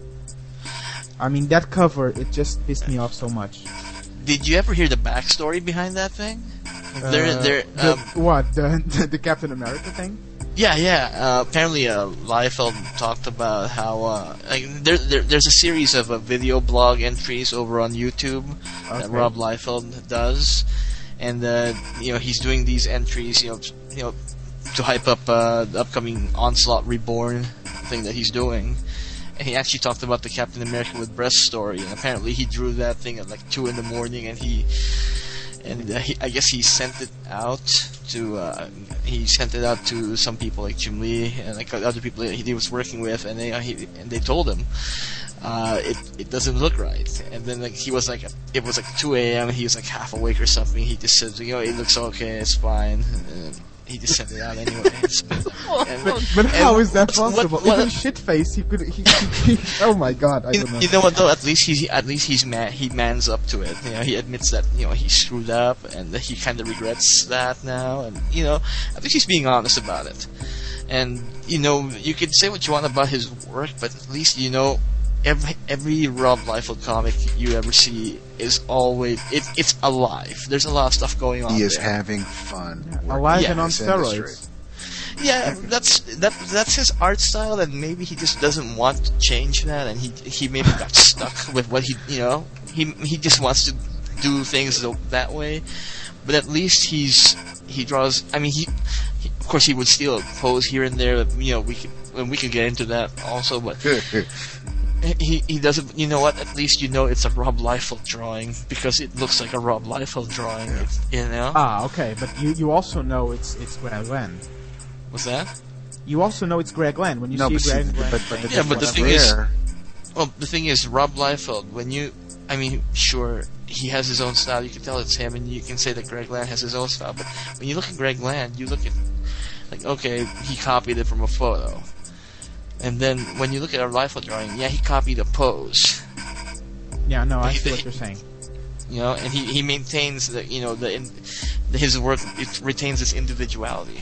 right and nine out you of may not like it, but and, and nine know. out of ten times when he copied that pose, his and I I don't want to say inadequacies, but his his underdeveloped areas as an artist came through. Like he would extend a leg too far, Yeah. or you know, um, a forearm was much too short, and and another forearm was much too long, or his feet would be out of proportion, but at least that's being transferred through the Li- the Rob Liefeld mind. It's it, it's he's he's taking in he's filtering this through who he is. So even though it falls short, it's still uniquely his. It's still creation. You know, I I, just think art art should come from the soul, and if not, then why bother? This is Chris Neseman from the Around Comics podcast, and when you're not listening to Bullpen Bulletins, come over and check us out at www.aroundcomics.com. Okay, so we're all wrapped up on the uh, Yeah. the Greg Land thing. well, but you The swipe thing. Land- Call it the, the swipe, the swipe swiping thing. Oh. Don't call it the Greg Land thing. Edit that out. All right, so let let's move away from Marvel's uh, swiping policy to another powder keg, and that is Tamora Pierce's opinion of Mark Millar's writing of Sue Storm in Civil War number four. Yes. Yay. Now, according to her blog, she was not too happy with the way Sue was represented by Mr. Millar. And it all has to do with that, I would say, heartfelt letter that Sue left for her husband. And uh, why don't we just read that for those who haven't experienced it? And if it has. We, should read it aloud or to ourselves? well, i i if it hasn't been um, obvious, uh, this will spoil a lot of stuff in Civil War number four. So if you haven't read that, don't listen to this. Carry on. Fast forward, you know, go make a sandwich, and we'll be here when you're done. Um, so it's after the death of Bill Foster at the hands of Thone or Chlor. I Chlor. guess, yeah, Chlor. Chlor I like chlor better. and Sue is disgusted, repulsed, just overall, oh, uh, you know, just fed up with Reed because he is he has continued to buy into the Stark plan, and she leaves him a note, and she says, "My darling Reed." I know Johnny's out of the hospital and the family's back together again. I know I should be happy, but I'm not. I'm so ashamed of you right now and ashamed of myself for supporting your fascistic plans. I hate what I've become, and that's why I'm joining Cap's Secret Avengers team. Please understand, this is not another cry for attention. This is not me trying to distract you from your all important work. This is because our hands are soaked in Bill Foster's blood, and you're so blinded by your graphs and social projections that you can't even see it. Johnny and I will be working underground from now on, and that's obviously no place for Franklin and Valeria. That's why I've left them in your care and beg you to give them the time you have so often denied them in the past. I also didn't want your last memory of me to be tainted with all of the blazing fights we've had in recent weeks. Hence the oily fish dinner, good brain food, the bottle of your favorite claret, an excellent antioxidant, and making love one final time, good for the immune system. I hope I don't look like a coward for leaving this way. I hope you don't think I'm a bad wife or worse still, a bad mother. I'm doing this for the best of reasons and pray that your genius can resolve this thing before one side ends up slaughtering the other. I love you, Reed, more than anything in the world. Please fix this. Susan. XXX, whatever. So that's it. That's the gist of uh, what she had to say. Ms. Pierce thinks it was not a very accurate representation of what Sue would do. I don't know if it's so much what Sue would do or just what a woman would do. Well, and I can yeah. kind of see her point being, being a woman. I mean, I wouldn't be able to. I can't. I can't think how a woman feels. I can't think how someone. I, I, I can't write what's what's going on in someone's head. That's that's not me. I could try. I could write a person, and if they happen to be gay or black or a woman, then then fine. The way Well- the way she wrote her letter. I mean, I, I could only hope to get a letter like this if if my wife ever decided to leave me. Right. Well, let's see what uh, Ms. Pierce had to say about this, just so we can we can put this in the right frame here. She says, "Okay, he's a fascist. He's got blood on his hands. He's helping to lead the side that she is about to fight against. But she hopes his genius, and that's in quotes, can resolve things for both sides." One assumes, well, so she and Johnny Storm don't die. She asks her fascist to fix this. She leaves her children with said bloody handed fascist, whom she herself says has denied them his time in the past. Plus, she's not going off to a church social, folks. She's going off to fight in a war in which friends of hers have been mauled, imprisoned, and killed. She has just declared herself and her intentions to a man she knows has poisoned himself securely in the leadership councils of those who have brought all of this down on them. And she fixed him a smart dinner, she poured out his favorite vino, which is also heart healthy, and she gave him a farewell tumble. This is supposed to be a female hero. This is supposed to be a rational, intelligent woman. This reads like a Kewpie doll with a squeak and a writing chip programmed by someone who wasn't mouthing the words as he went. It's just not me, is it?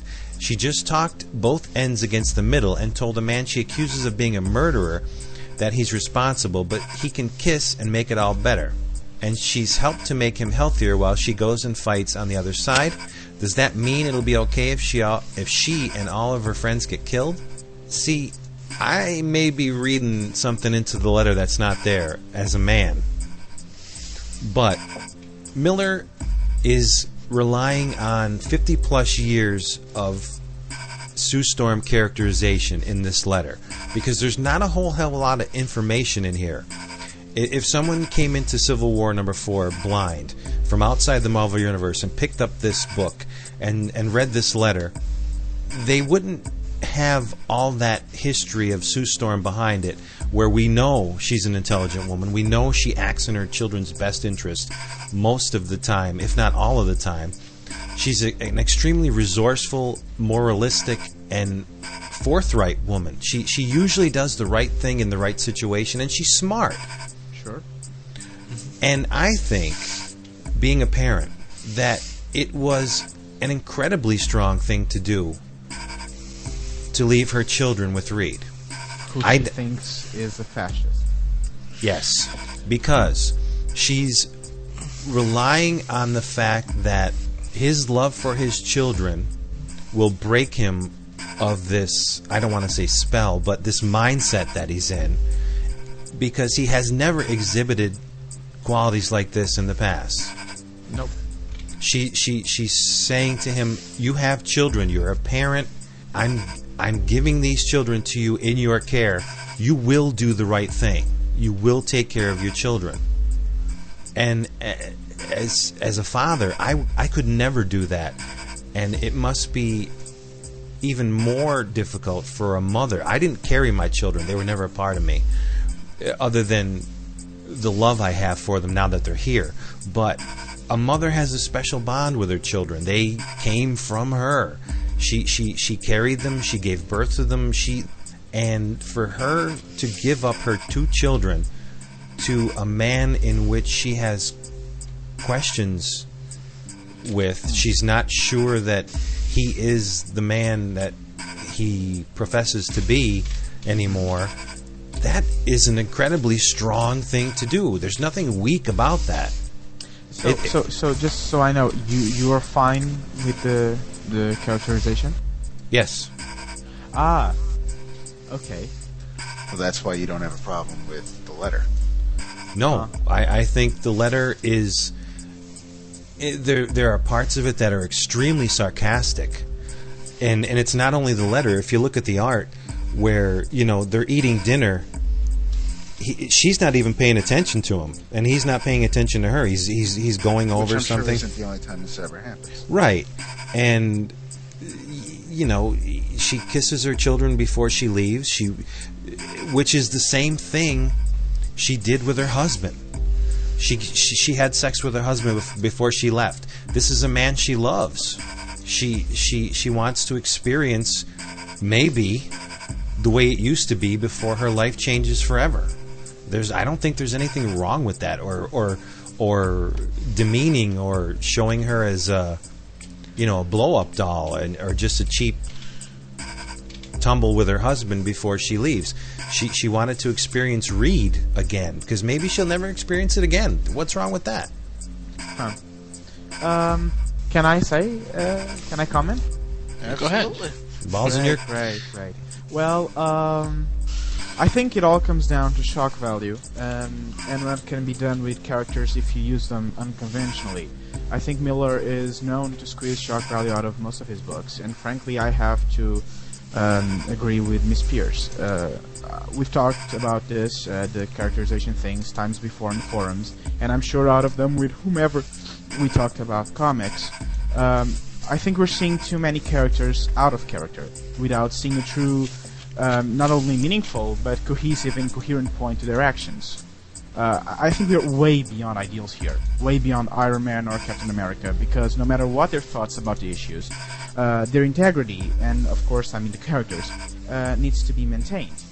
Overnight transformations are a poor way to make good, a good comic, especially in mainstream comics, that not only affect the series, but regular ongoing series as well. And it, it's Marvel, and that means a lot of stuff, including the fact that Reed Richards just isn't a killer. Uh, so shock value exploited but pointless. An explanation will have to be given to explain his actions so he can go back to be the fans Mr. Fantastic, and I'm afraid Millar often doesn't think beyond the shock part. I mean, these characters have been with us for years. They have developed since, but gradually, and almost always within lines that define them, that made them who they were, good or bad. And I remember what I said to a friend of mine after I read Millar's run on Marvel Knight Spider-Man, and this is just an example. A run that many acclaimed. And I had just read Straczynski's run on the, the Amazing Spider-Man, or the titles that were out at the time. And I jumped to read Marvel Knight Spider-Man hardcover by Millar, and I felt sad.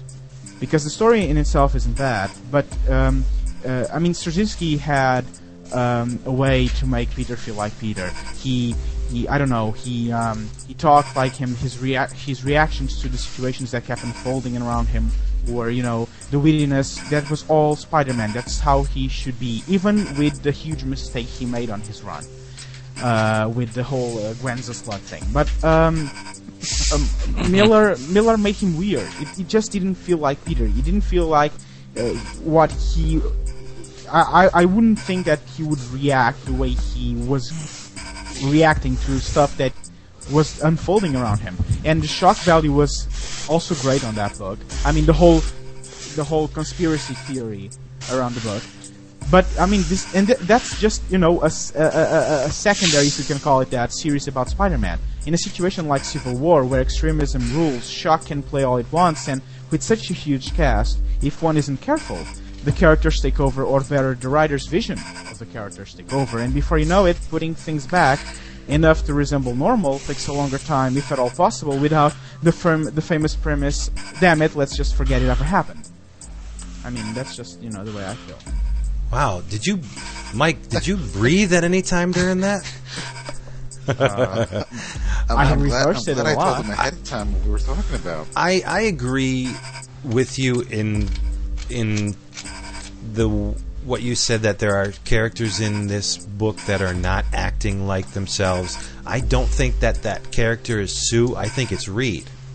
But I, I don't know. I I, I, I couldn't I, I couldn't believe when I read it. I couldn't believe that she would actually uh, go. And that you're right. He's basing himself on a lot, fifty, uh, how many years of of Fantastic Four history. That's why it shocks you, or that's why it would shock anyone. That's what he uses. That's because you know that Sue would never act like this. That's why there's that's why there's shock. Oh, I can, I can actually see her acting that way. It really depends Oh, on the can. situation you put the character in. I mean, you're you.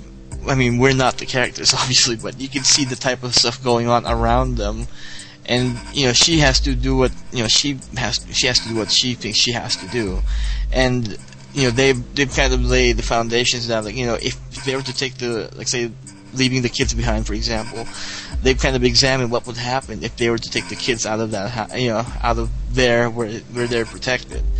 You know, there, there's no way they'll be safe. So she had, of course, the smart thing for her to do, the, the best thing for her to do was to leave the kids with Reed. Right. And of course, she loves her husband. I mean, she's not fond, she's not happy with the stuff that he's doing, but she still loves him because you know she she knows who this guy really is, and you know maybe like he's just you know acting like this because of you know situation. Again, it's all about the, what situations they're in, and it you know you get put in a weird situation, you'll act differently. and I can I can totally see them being in character. It's just like the situation changes them. I've always said that Ben is not the strongest member of the Fantastic Four, and I'm not talking about power. I'm talking about morals and um, steadfastness. Sue is an extremely moralistic person.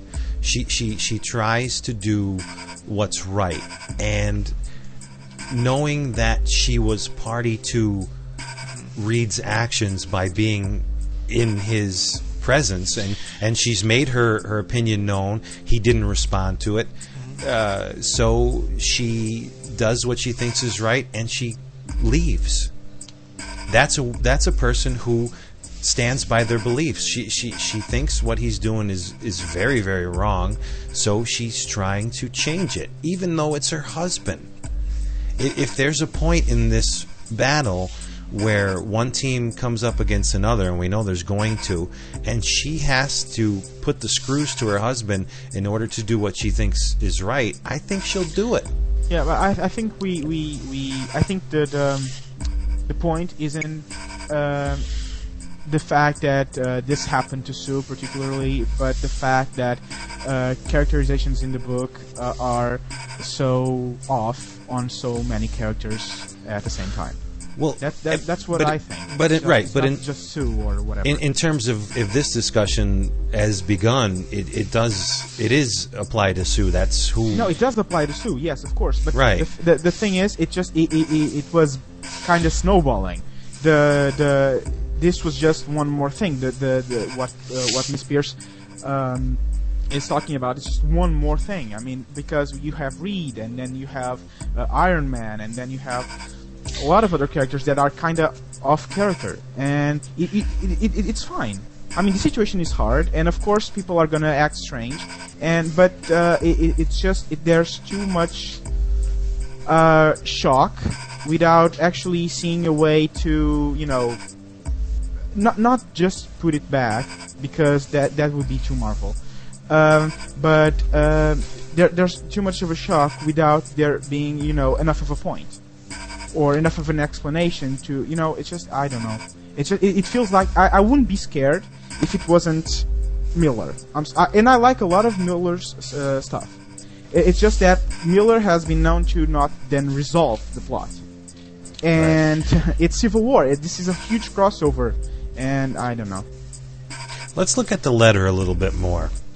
She she asked him to understand that this is not another cry for attention.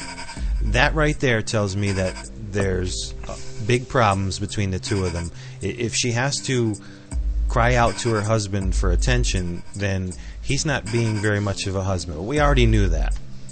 Uh, this is not me trying to distract you from your all-important work. More sar- more sarcasm.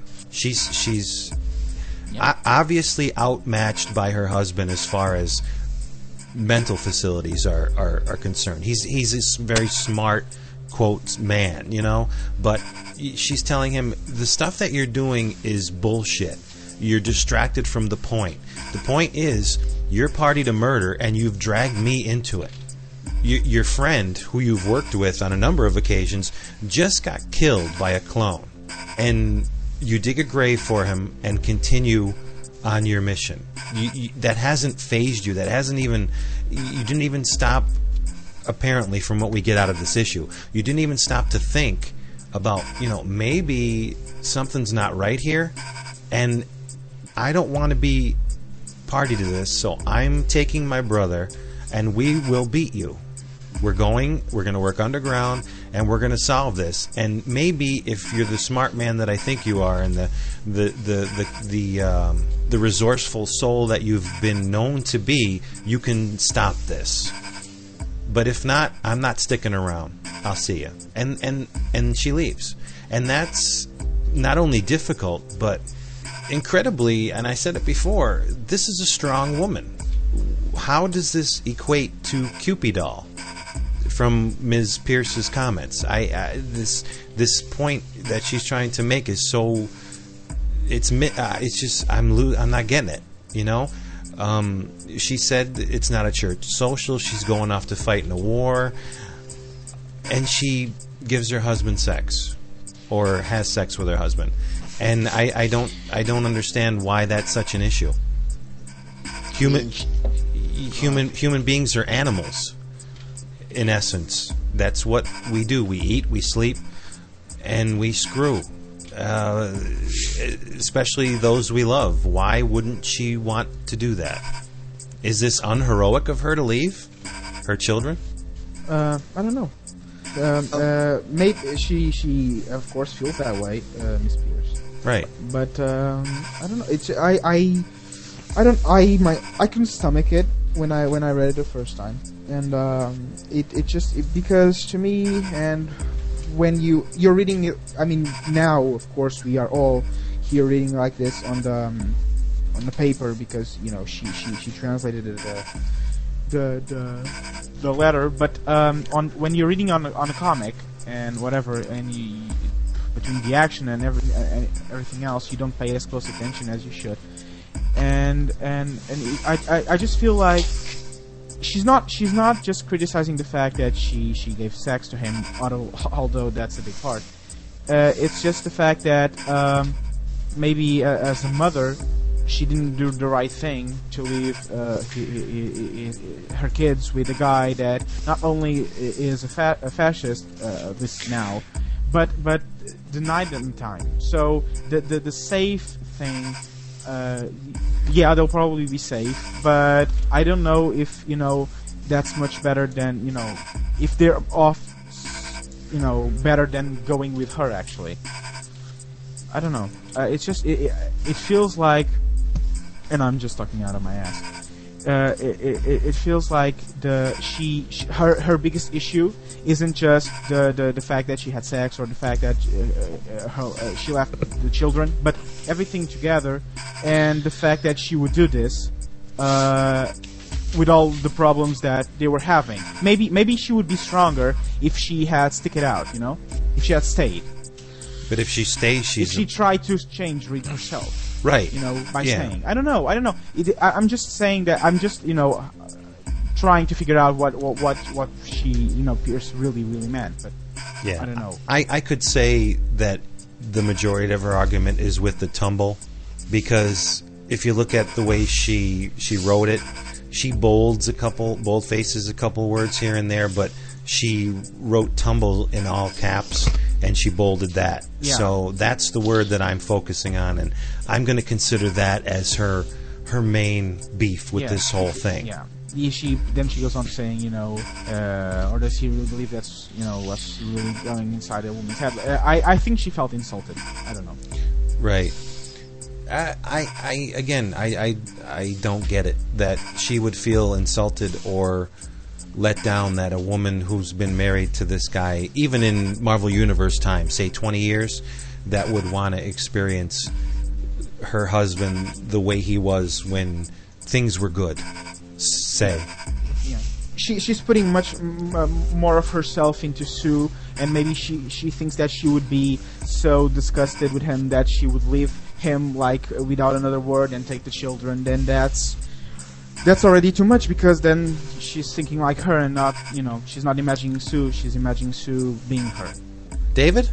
Wow, no, no, I'm just I'm listening to everybody's points. I mean, I, I I had one point of view initially, and it's um it seems to have, have swayed a little bit based on everybody's arguments. I I'm thinking that her with Miss Pierce being a woman and having this person write a female character, ha- having a male write a female character this way. I mean, we've you guys are talking about her leaving the children. You know, I've when my parents divorced, my brother and I we went to live with my father. I've heard from so many other ple- people how you know, oh well, well the courts generally give the children to the mother, or or, or they want to make sure that the mother is always taking care of the children. And I mean, everything was always mother and, and child, not you know, not not the kids and their father. And you know, maybe she's taking that a little bit too close to heart. You know, why would why, why would the mother leave the children? And and and the one part, I mean, she she seems to be focusing on the tumble. My beef is with the fact that she's got issues with her husband, but she's going to leave her children. I mean, I think we've all taken a little bit. So, I think we've all taken something different from this letter and from Miss Pierce's point of view of it. And and I'm not going to. I don't think she's wrong because that's you know this is how she's feeling. Uh, this is her feeling on it. So I mean that's.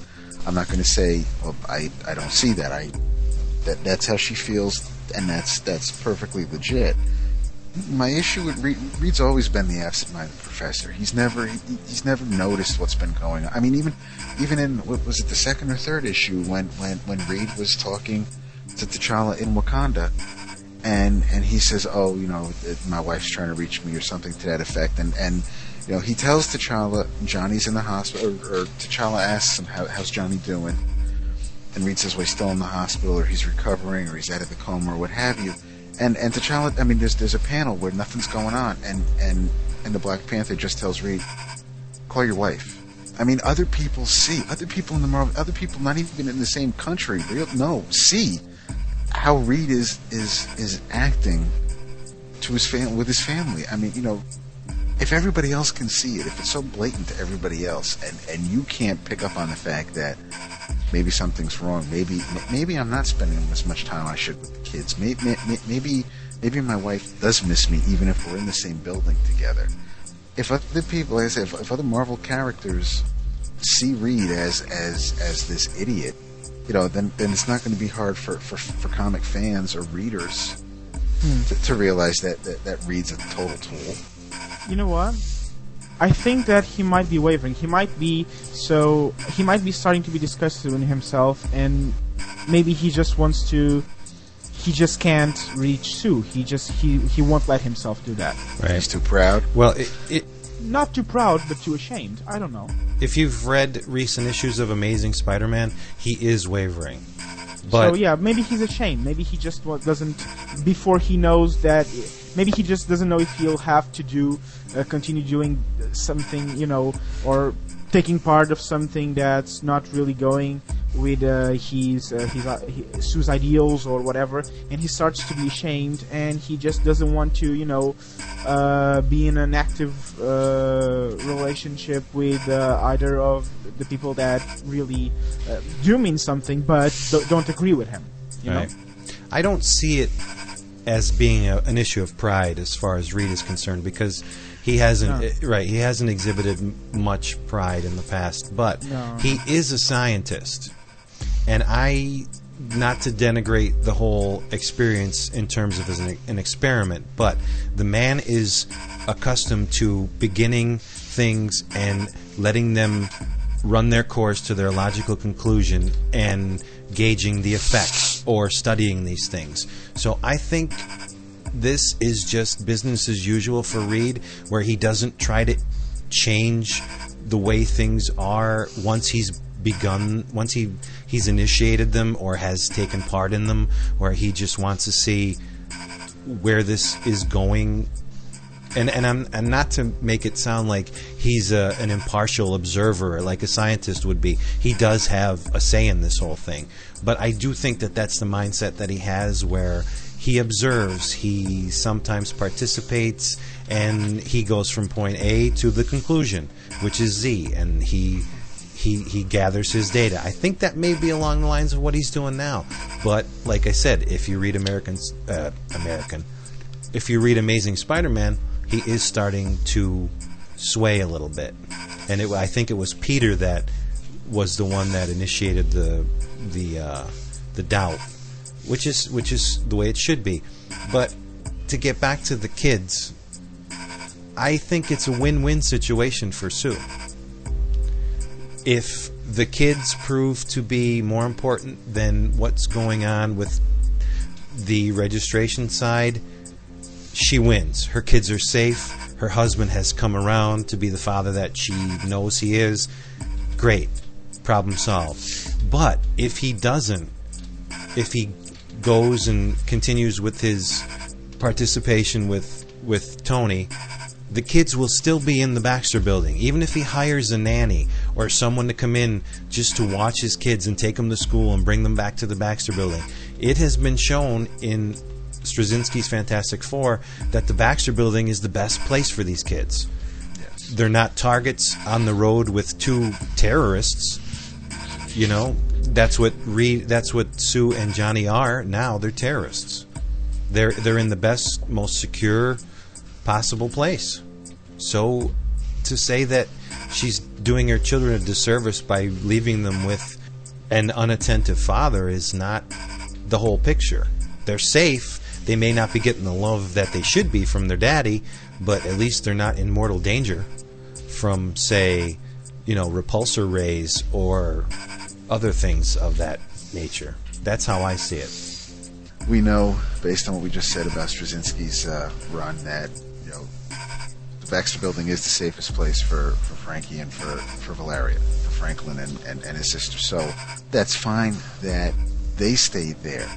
But I think if the situations were reversed then, if, if it was Reed that was kicked out, if Reed had to leave and Sue got to stay, then then maybe she would have a better time taking that in. And but that wouldn't have helped the story along because Reed's not leaving, and it's it's Sue that went to go join Cap's Secret Adventures. And I love the fact that you know they actually call it Cap's Secret Adventures, but we seem to be taking apart the letter and and and and um, dismissing every, every point. I mean, I think we've done a pretty pretty good job of saying, you know, okay, well, she said this, well, that and that doesn't make sense because obviously this has to happen. So, I'm I'm, I'm enjoying the letter a lot more now, actually. Yeah. And it's pretty much impossible for me as a man to put myself in a woman's shoes or mindset because I'm, you know, I'm not. I, haven't been for a couple years, but um, I, I, I can just go by what I see, and you know, the medium is words and pictures. So I think it's really important to look at the images along with what's going on in the letter, and I keep going back to this tumble thing because that's that's what uh, her focus is. She shows her emotions or her love for her children by kissing them. It's a physical thing. She she she what I'm assuming is she's in this image kissing Franklin on the forehead or about to and she did the same thing with her husband only in an, a more intimate way. And that that's all I got to go on. I, I don't see what is so devastating about her having sex with her husband. I, I do find it funny, and I think somebody brought this up on the forum that Johnny has a vanity license plate, and he's, he's Yes, they're going on the run. That's funny. And and, and the, the the expression on the thing's face just kills me at the bottom of the page. Yeah. That that's one broken-hearted thing because I don't know. I've always said that Ben has a Ben loves Sue, you know, just as much as as Reed loves Sue and Sue loves Reed, and they may not be husband and wife, but I I, I do think he loves her. Maybe not in, in in you know completely in that way, but if Reed were ever removed from the picture, I think Ben would. Uh, Sidle up. oh, I think so. It's almost like they, they they did the reverse of makeup sex. I mean, they had sex and then she left. Yeah. And what what is makeup sex anyway? It it's it, it gets back to what, what I'm saying. It, it's a way of expressing your emotions to somebody you're intimate with. You have sex. That's what you do. Uh, You you know. kids. Well, What? what did he say? For the kids, the kids should know this stuff. That's oh. ri- that's right. We should we should you know twelve Keep them informed. 12 step program to having sex Sure. but you want to express your emotions? Have sex. with someone you're married to. Yeah. I'm, I'm kidding We don't have Yeah, don't in don't have unprotected sex, especially with a mutant. Yeah. Or someone who can stretch. that- that- yeah, that's not good. Yeah, but I, I, I do think it, it, it still casts Sue in a in a intelligent, rational light, strong light. Yeah. Uh, She's every bit as Sue as sh- I've always known her to be. Uh, It's uh, Reed I have the problem with, but like David said, extreme situations cause people to act in extreme ways. So maybe maybe Reed will come around. Maybe he wasn't acting like himself. I don't know. We'll see. Who else do you think uh, are not acting like themselves in this series? I think I think Peter. and I, I say that because we we've had you know for years and years we've we, we we've had Peter Parker make sure that his loved ones are safe. You know, it would he he could never let anybody know who he is because he knows that his loved ones would be prime targets. Even though, you know, Vince, you were telling me what what, what was going on in, in the story prior to, to Civil War number. Was it number two with the unmasking, or was it number 3 Two. That uh, you know that that he got the approval from from from Aunt May and, and Mary Jane, and I just I still can't picture Peter taking the mask off and saying who he is. I mean, granted, the, the payoff was great because seeing Jameson's face with in in that reaction was was, was, was wonderful. But I just I, I'm not. I mean, Peter's just one of the characters, but but Peter's just one of, of the people that I don't think is being portrayed as, as the way I would think they would they should be. Right. Uh, th- that that actually angers me a little because Peter, uh, well, he did that on Marvel Knights, so it's it's nothing new. But he he he claims that Spider-Man is uh, hi I'm talking about Millar, of course, uh, is his favorite character. But he uh, every time he writes them, it just it uh, it's not Peter. I don't know. Um, regarding Peter, I thought that you know the, the way I see it, he's in in Civil War anyway. They put the they put him in a position where he thinks he's to be safe, even if he did, you know, put himself out in the open because you know he has uh, he has Stark to back him up. Of course, he didn't think that you know you know. I guess maybe he got talked into it because he felt that he was, you know, he was kind of honor bound to do what you know Stark asked him to do, and and you know the type of person Peter is. He's you know he says he's he, he- he's all about being responsible and doing what's right, and he thinks he's doing what's right by doing what Stark asked him to do because of all the things Stark had done for him. So I can kind of see him, you know, doing what he had done, and after consulting with his family, you know, putting himself out in the open. It's a stupid move, I think, you know, in his part, but, you know, I think that with all the stuff going on around him, I can see why he would do it. But don't you think he's putting uh, what's right between him and and and uh, and, um, and Tony come between what he thinks is right in terms of the Civil War itself? Well, at the point of the story where it happened, you know, I don't, he thinks that he thinks he really thinks they all believe that they're doing what's right. They do, they're doing what they need to do, and he's just thinking, you know, just you know, he be- because of what because of what you know the what's transpired before that particular story, like you know the whole trip trip to Washington and then him building him the costume and all this stuff going on with you know as as their Avengers, you know, I don't think he's really thinking that Tony would have any kind of ulterior motives or any kind of thing for him, rather than just to help him because he's a nice guy. And I can I can honestly see him doing stuff. You know, he you know he's he's fast. He you know he got all the bright lights shining on him and all that stuff.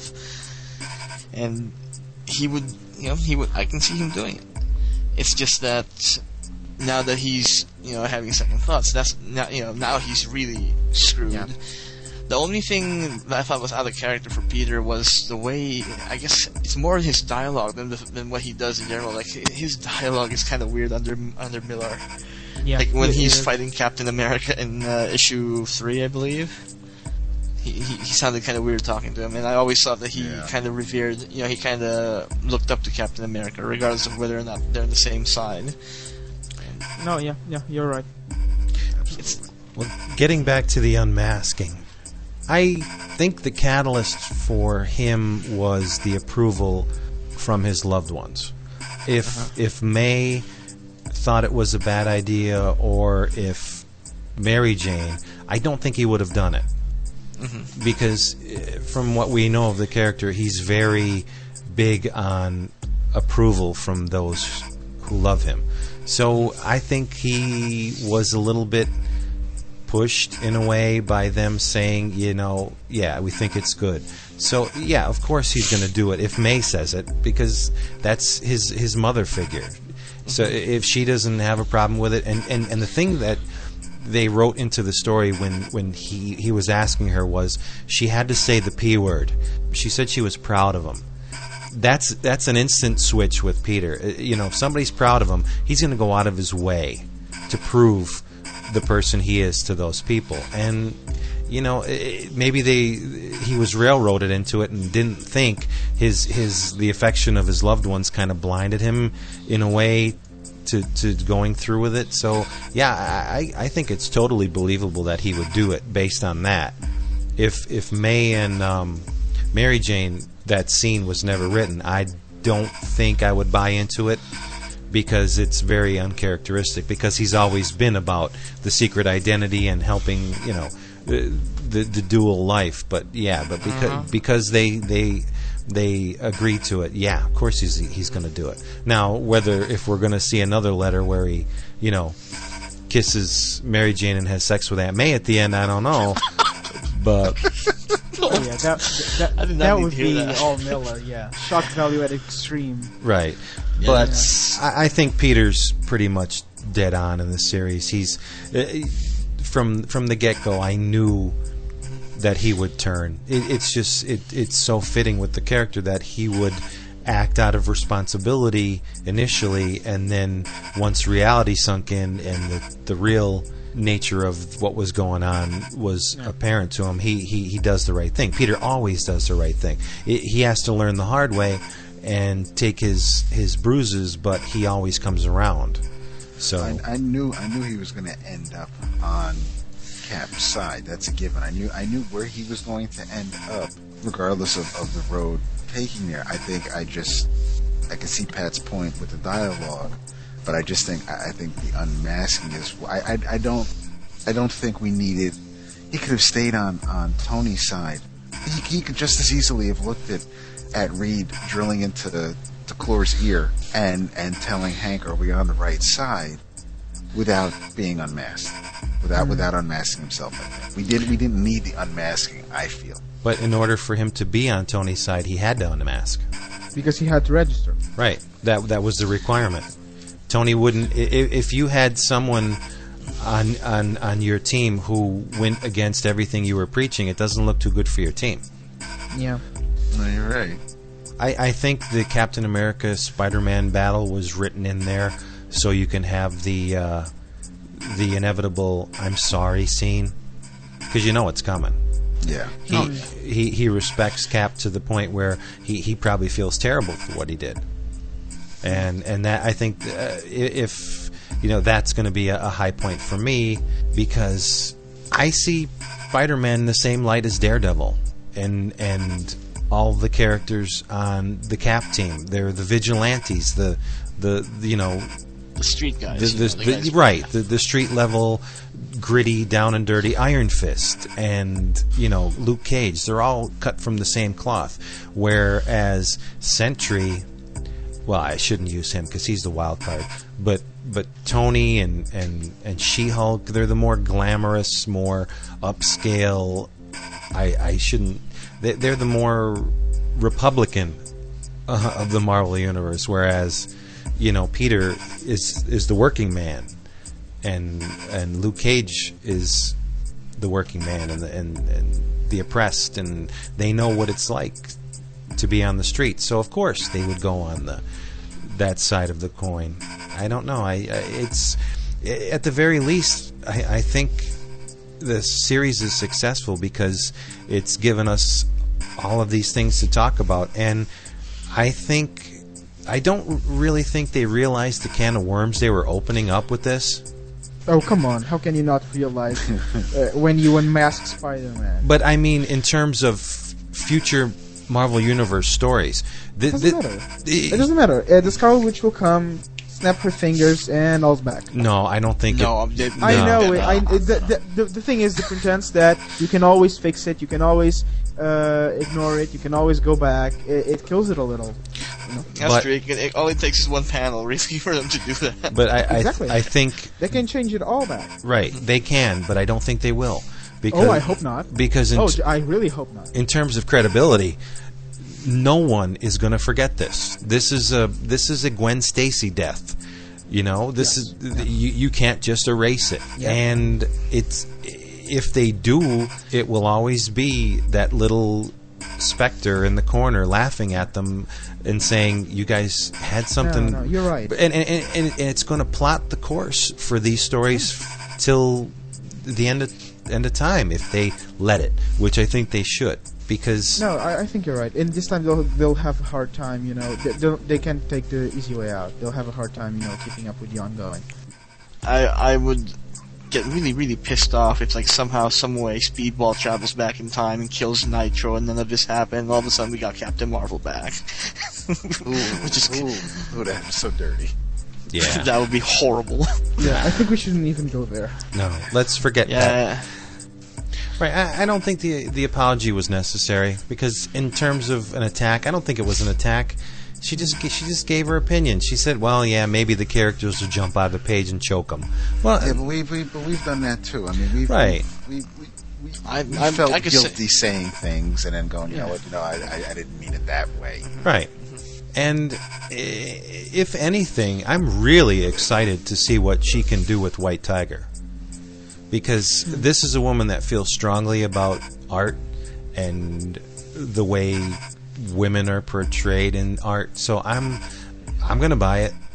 I can't wait for the fanboys to yell at her because she doesn't know how to write a woman. The, the, I, on while we're talking about White Tiger, I have to say the preview art is gorgeous. It really Yeah. is. I man. can't wait I'm, I'm to so see that. pissed that they didn't include that preview art in previews Right. for issue one. I would have fucking bought it. Yeah, issue one. They gave you a nice little double page for issue two, which was what really made me, you know, perk up and say, "Holy crap, this is some good stuff." Because as far as the David Mack cover goes, yeah, whatever. Uh, you know, Why would say that? I, I I like his art, I really do, but that's not going to draw me to a book. Knowing that the inside is drawn by someone else, and and and someone who I've never heard of. I, I want to see art, you know. But yeah, uh, yeah, I'm- see that. yeah. David Mack is very good, but it, it, it- they could have had anyone on the inside, and and I, and for me to order a book blind means I'm in for three issues Right. because of the lead time with the DCBS and stuff. So I don't want to have three issues in my collection that I'm not going to read. So Well, I- I'm I- I play it safe. it- On that note, guys, I'm gonna have to uh, turn in for tonight. This is such a crazy episode. We got Pat turning in for the night out in San Diego. It's it's it's two o'clock. It's ten after two here on the East Coast, and and it's already Thursday for Mike. Thursday morning. It's yeah, and 11 I I have to go to work. well, it's it, it's Thursday morning for us too, David. But That's what I'm saying. I said I, I said I said daylight. there, there you go. It's it's it's still Wednesday here. You you guys are time travelers or something because it's only Oh. it's only Wednesday here. I'm I, I, I can tell you how it goes if you want. Thank you, thank you. Good I, I can out. spoil it for you. I'm so confused. Well, thank thank you, gentlemen, for being with us again. It's like a Okay. Story. Always what a else pleasure. am I going to do at 4 a.m.? Thanks, guys. Thanks Thanks for having me. See ya. Always, anytime. All right, I'll talk to you guys Bye, later. David. Bye bye. Bye, Miguel. Bye, Vince. See ya, honey. Uh, Bye, sexy. Ooh. Ooh, you know which one it is. You you know which one it is. Good night. Good night.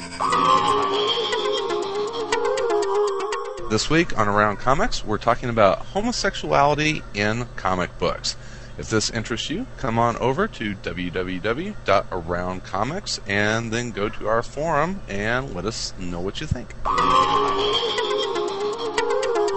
So, what do you say we read a couple listener emails? I'm I'm game for that. It's been uh, it's been a few episodes since uh, we we dug into the to Willie Lumpkin's mailbag. So uh, you know we got a couple that that go back uh, a couple episodes, a couple weeks. So um, hope you bear with us. But uh, so uh, Vince, you have anything on the uh, positive side of things? Yeah, uh, we got a message from Brian Hancock, and he says, Guys, I just wanted to drop you a note after listening to 6 and 7. Whatever the hell you think you're doing with your podcast, please keep it up. Love the death and horror topics. Yeah, me too. Wonderful detail about the seduction of the innocent and the 1970s Marvel horror. Otherwise, I don't like kissing ass, but I love your show. And he's Max Headroom on the forums. Well, uh, thank you, Brian. That was that's uh, good to know that you enjoyed it. I, I had a lot of fun putting that together because uh, the 1970s Marvel. That's my golden age. I just there wasn't a book back then that I didn't read and didn't love. So, Thank you very much. what do you have? Um, well, I'm going to. Uh, I'm going to. We're going to take a slight turn here. Um, Bob sent us an email uh, earlier in the week, and I just wanted to. Uh, you know, he took the time to write it, so I figured I'll. We we we can acknowledge it. Uh, it starts off. Hello. As a reader of 35 plus years, it's nice to hear someone speak of all the titles I bought new in the 70s. I loved the Marvel horror magazines too, but felt they lost steam generally after about five issues. I also wanted to say I like the show and for the most part am enjoying it, but feel I must mention something that many either overlooked or thought it wasn't a big deal. The equating of Stan Lee's religion, which is Jewish, with stinginess. I am really bothered that someone who professes to admire him would denigrate his religion. Whether you were Jewish or not does not make it acceptable. I understand that the show's humor isn't always highbrow, but I don't think that prejudices are funny. Sorry to be negative, but I feel that it merits mentioning since it was said, and quite honestly, it was like finding something unpleasant in a punch bowl after just enjoying my seventh tall glass. Thank you, Bob. I do want to again thank you for for sending the note. Um, uh, it wasn't my intent to offend anybody. Yeah, I, I, I am a card carrying member of that club, and and uh, it's not you know whether I was going for the cheap shot, just for the uh, you know it was a little offhanded comment, and and you know others might think it was it was in you know maybe no one thought it was in good taste, but but you know it was kind of I guess par for the course, at least how the uh, how the show generally goes. But like I said, I didn't want to offend anybody, and uh, and and I do thank you for uh, for at least you know it it caught you off guard. and You weren't happy with it, and and uh, and I can understand that. So you know if if anybody if if I say anything, if if the show veers off in a direction that either people aren't happy with, you know I I want to hear about it. I don't want anybody to just say. Oh, I'm done with it. You know, throw your hands up in the air and just, you know, walk away. I don't want, if, if, if someone has something they want to bring to our attention about something we've said or didn't say or neglected to mention or think that we were wrong in some way, shape, or form, then then by all means let us let us know. Yeah. Now, I, I think if Bob knew you the way I know you, uh, he would know that you are very proud of what you are, and but you also uh, don't succumb to everybody uh, the the prejudices that some people have like that doesn't matter to you. You are what you are and you wear it on your sleeve. You you you, you you're perfectly comfortable at it and that maybe is why you're once in a while you'll get a little zinger in there because you're perfectly happy and you're comfortable and you don't take it seriously. And so I, I think it was done it was a little lighthearted thing that that you did because you you know you're comfortable. You're a card carrying member, and I think that gives you a little bit of leeway. Like as far as I'm concerned, I don't understand why stuff like that bothers people. But then again, I don't think there's too many people on this planet wound as loosely as I am. you, you know what I mean? Uh, nothing nothing bothers me. And No, we're, we're, no, that that's true. I mean, I've I've I've been around you enough times to know that that, that that's true. Yeah, Um, but I mean, I, I, I try and put myself in the other person's place when I hear things like that and say, and think to myself, you know, why would that bother somebody? But, uh, like I said, maybe I'm just too relaxed and too easygoing. I just don't, I don't obsess about stuff like that. Uh, It- so- it- some, it's, some people have a little bit more of a hair trigger, and and that's that's perfectly understandable. I mean, I I life is too short. I've seen enough in the 34 years I've been on this planet where I'm not going to take every little thing seriously. There, there's enough things for me to worry about. There's enough things for me to take seriously, and you know, I'm I'm talking about comic books Right. for God's sakes. I'm, Yeah. You know, we're we're having a good time. We're a couple of guys just you know talking and and and shooting the shit about things we love, and um, you know, the same way I would say, you know, and if if you and I are sitting across the table at a bar and we're talking about things, you know, and if I let something slide, and, and granted, this was a conversation that a lot more people heard than anybody that might have been hanging around our table at a bar. But um, I I'm not going to speak for Stan. I'm not going to say on behalf of Stan I'm offended. I'm just you know if if uh, you know if, if if it's true or not, you know, so be it. If it it, it, it caught Bob off guard, he wasn't happy with it. I can understand that. I, I can respect that. Um, but uh, you know, if if I don't, you know, we'll see if uh, I'm not. Uh, I, I'm I'm a, I'm I'm worried that I'll second guess myself or, or rein things in if if whether they're deserve to be or not. So it might just we, we might just take on a case by case basis. Yeah. Well, I'm not doing any reining in. No, I know that. I know that. Yeah, and uh, you know, I, I, I can kind of sympathize with Bob. He he uh, was um, a, a, bit offended, so you know that's his his uh, his right to be offended. And right. you know, there you go. Well, let's move on. Mr. Art Lyon sent us a message, and it begins. I'm listening to episode 5 right now, and I can't tell you how much I appreciate that you guys single out colorists as well as pencilers and inkers. I'm a colorist, and he's worked on the 49ers and the New Authority. And at the risk of sounding like a whiner, colorists don't get the respect they deserve, which is odd in a medium that depends so heavily on what they contribute. As for the FF, I agree with your notion that the FF is Marvel's flagship title. Luckily, Fantastic Four and the Avengers are my two favorite Marvel titles, and they've both been really worth following for a couple few years now. I'm guessing from Vince's comments that he and I are about the same age. Oh, you knew Methuselah too? cool. Uh, the first Marvel comic I remember reading was an early 70s Fantastic Four. The one issue that totally sold me on the medium was Captain America 178 where he angsts about his role as Cap and bumps into a few of the Avengers along the way. The next comic book I bought was Avengers 141. George Perez's first Avengers work. Ooh. And the beginning of the big Squadron Sinister story. I was sold. I On a different note, the hot mic stuff is pretty hard to listen to. And I can't keep track of what's going on, really. Other than that, keep up the great work. I'm a recent explorer of geek podcasts, and Bullpen Bulletins is on the top of my list. Well, that's thank you. Um, as far as the hot mic stuff goes, you can blame the Around Comics guys for that. Absolutely. Yeah, it's yeah, all it's all it's all their fault. That that damn Hyatt in Rosemont. Yeah. Well, the reason that was so hard to listen to was number one, we were in a busy hotel with people streaming by. and It didn't help matters that we were sitting near an elevator on the right, on the left and people's rooms on the right, and there was just the same floor as the restaurant and the bar. Right. So there was people I mean, it was, moving. It was, a high traffic area. Yeah, and then when you got Tom Katers, you know, on on stage, it's going to be tough to listen to. Yeah. yeah. Oh yeah, and and. you're, you're right. You're right. It's always tough to listen to Tom Katers, and and it was especially re- when he's sober.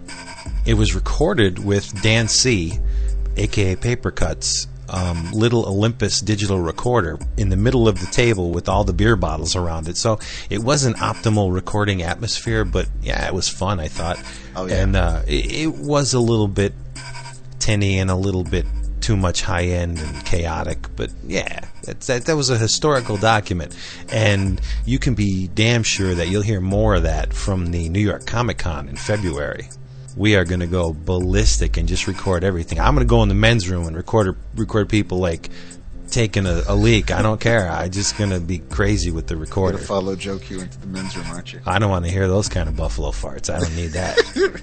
Although, and, and another thing you will continue to hear is um, giving pencilers, inkers, and colorists the credit that oh, they deserve and the respect they deserve. Of course. I, I, how many times have I mentioned Richard Isanove and Morry Hollowell, and we, mm-hmm. you mentioned Laura Martin a bunch of times. Yeah, I think Paul Mounts, and and I made sure that uh, we we gave credit to uh, to, to Christie Scheele, who, who did the work, who colored the uh, the Buscema and Palmer issues of, of Avengers. So no, you're right, and and how how true is it? Where he says that it's it's odd in a medium that depends so heavily on what they contribute that the colorists don't get the respect they deserve. That's right. And and and if you are interested in seeing more of uh, of Art's work, he does have a website, artlyon l y o n dot com. So what's next, buddy? Oh, this is uh, this seems to be a major request, dude. Um, we, uh, I, almost weekly we get an email along these lines. Uh, this is from uh, Matthew Farley. He says, "Hey guys, I love that opening music for your podcast. Is there a longer version of that? Was it homemade? I tried to find some info in your forums about it, but no luck. Oh, and if there is a longer version, can you point me in a direction to get it? Thanks." Well, Matthew, uh, we can uh, we, we we got the author, the creator, the the maestro with us tonight. Um, and I, I I've told you repeatedly that you know that would if I had this plane while I'm getting my, my, my crap together so I can get out the house in the morning, man, I'd I'd be be bopping and flying out the house. Yeah. Um, that opening music was made in GarageBand, of all things.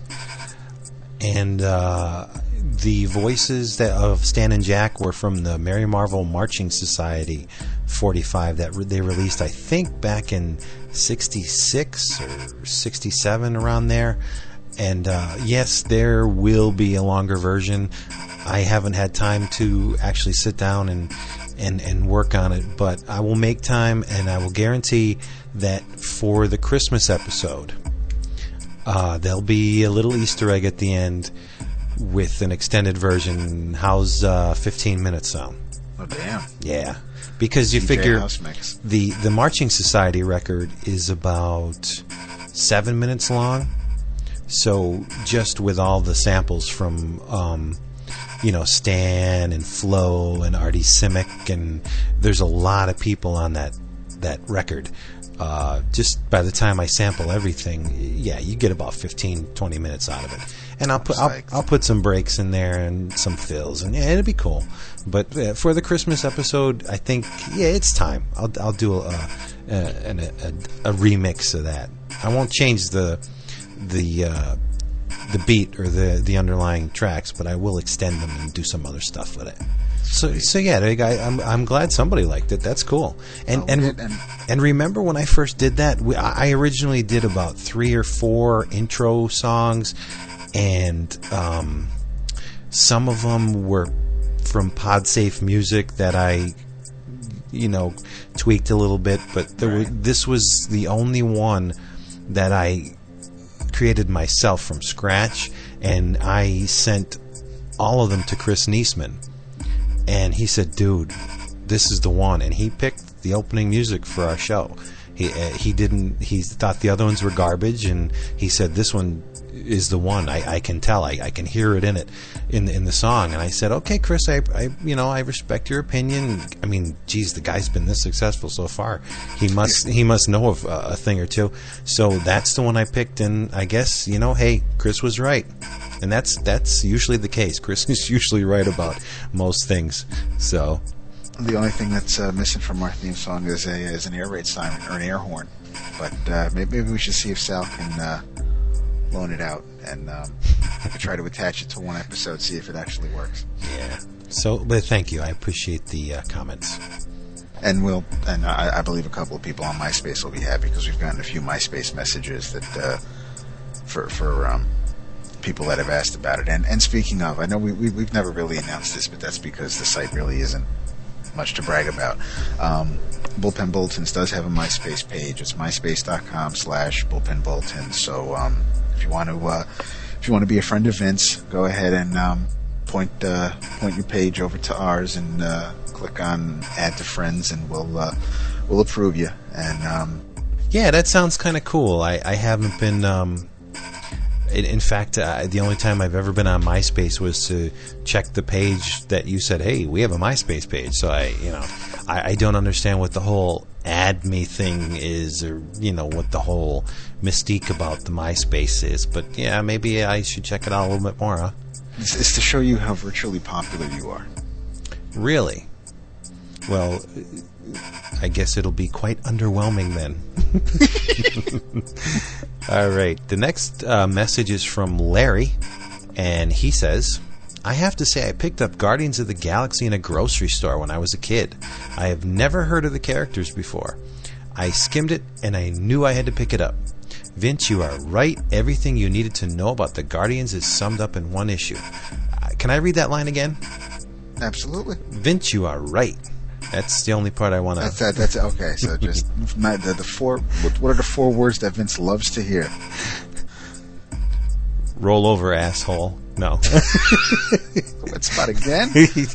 uh, the first six issues cover the quest for. uh, That would make asshole two words, and it's not. It's one word.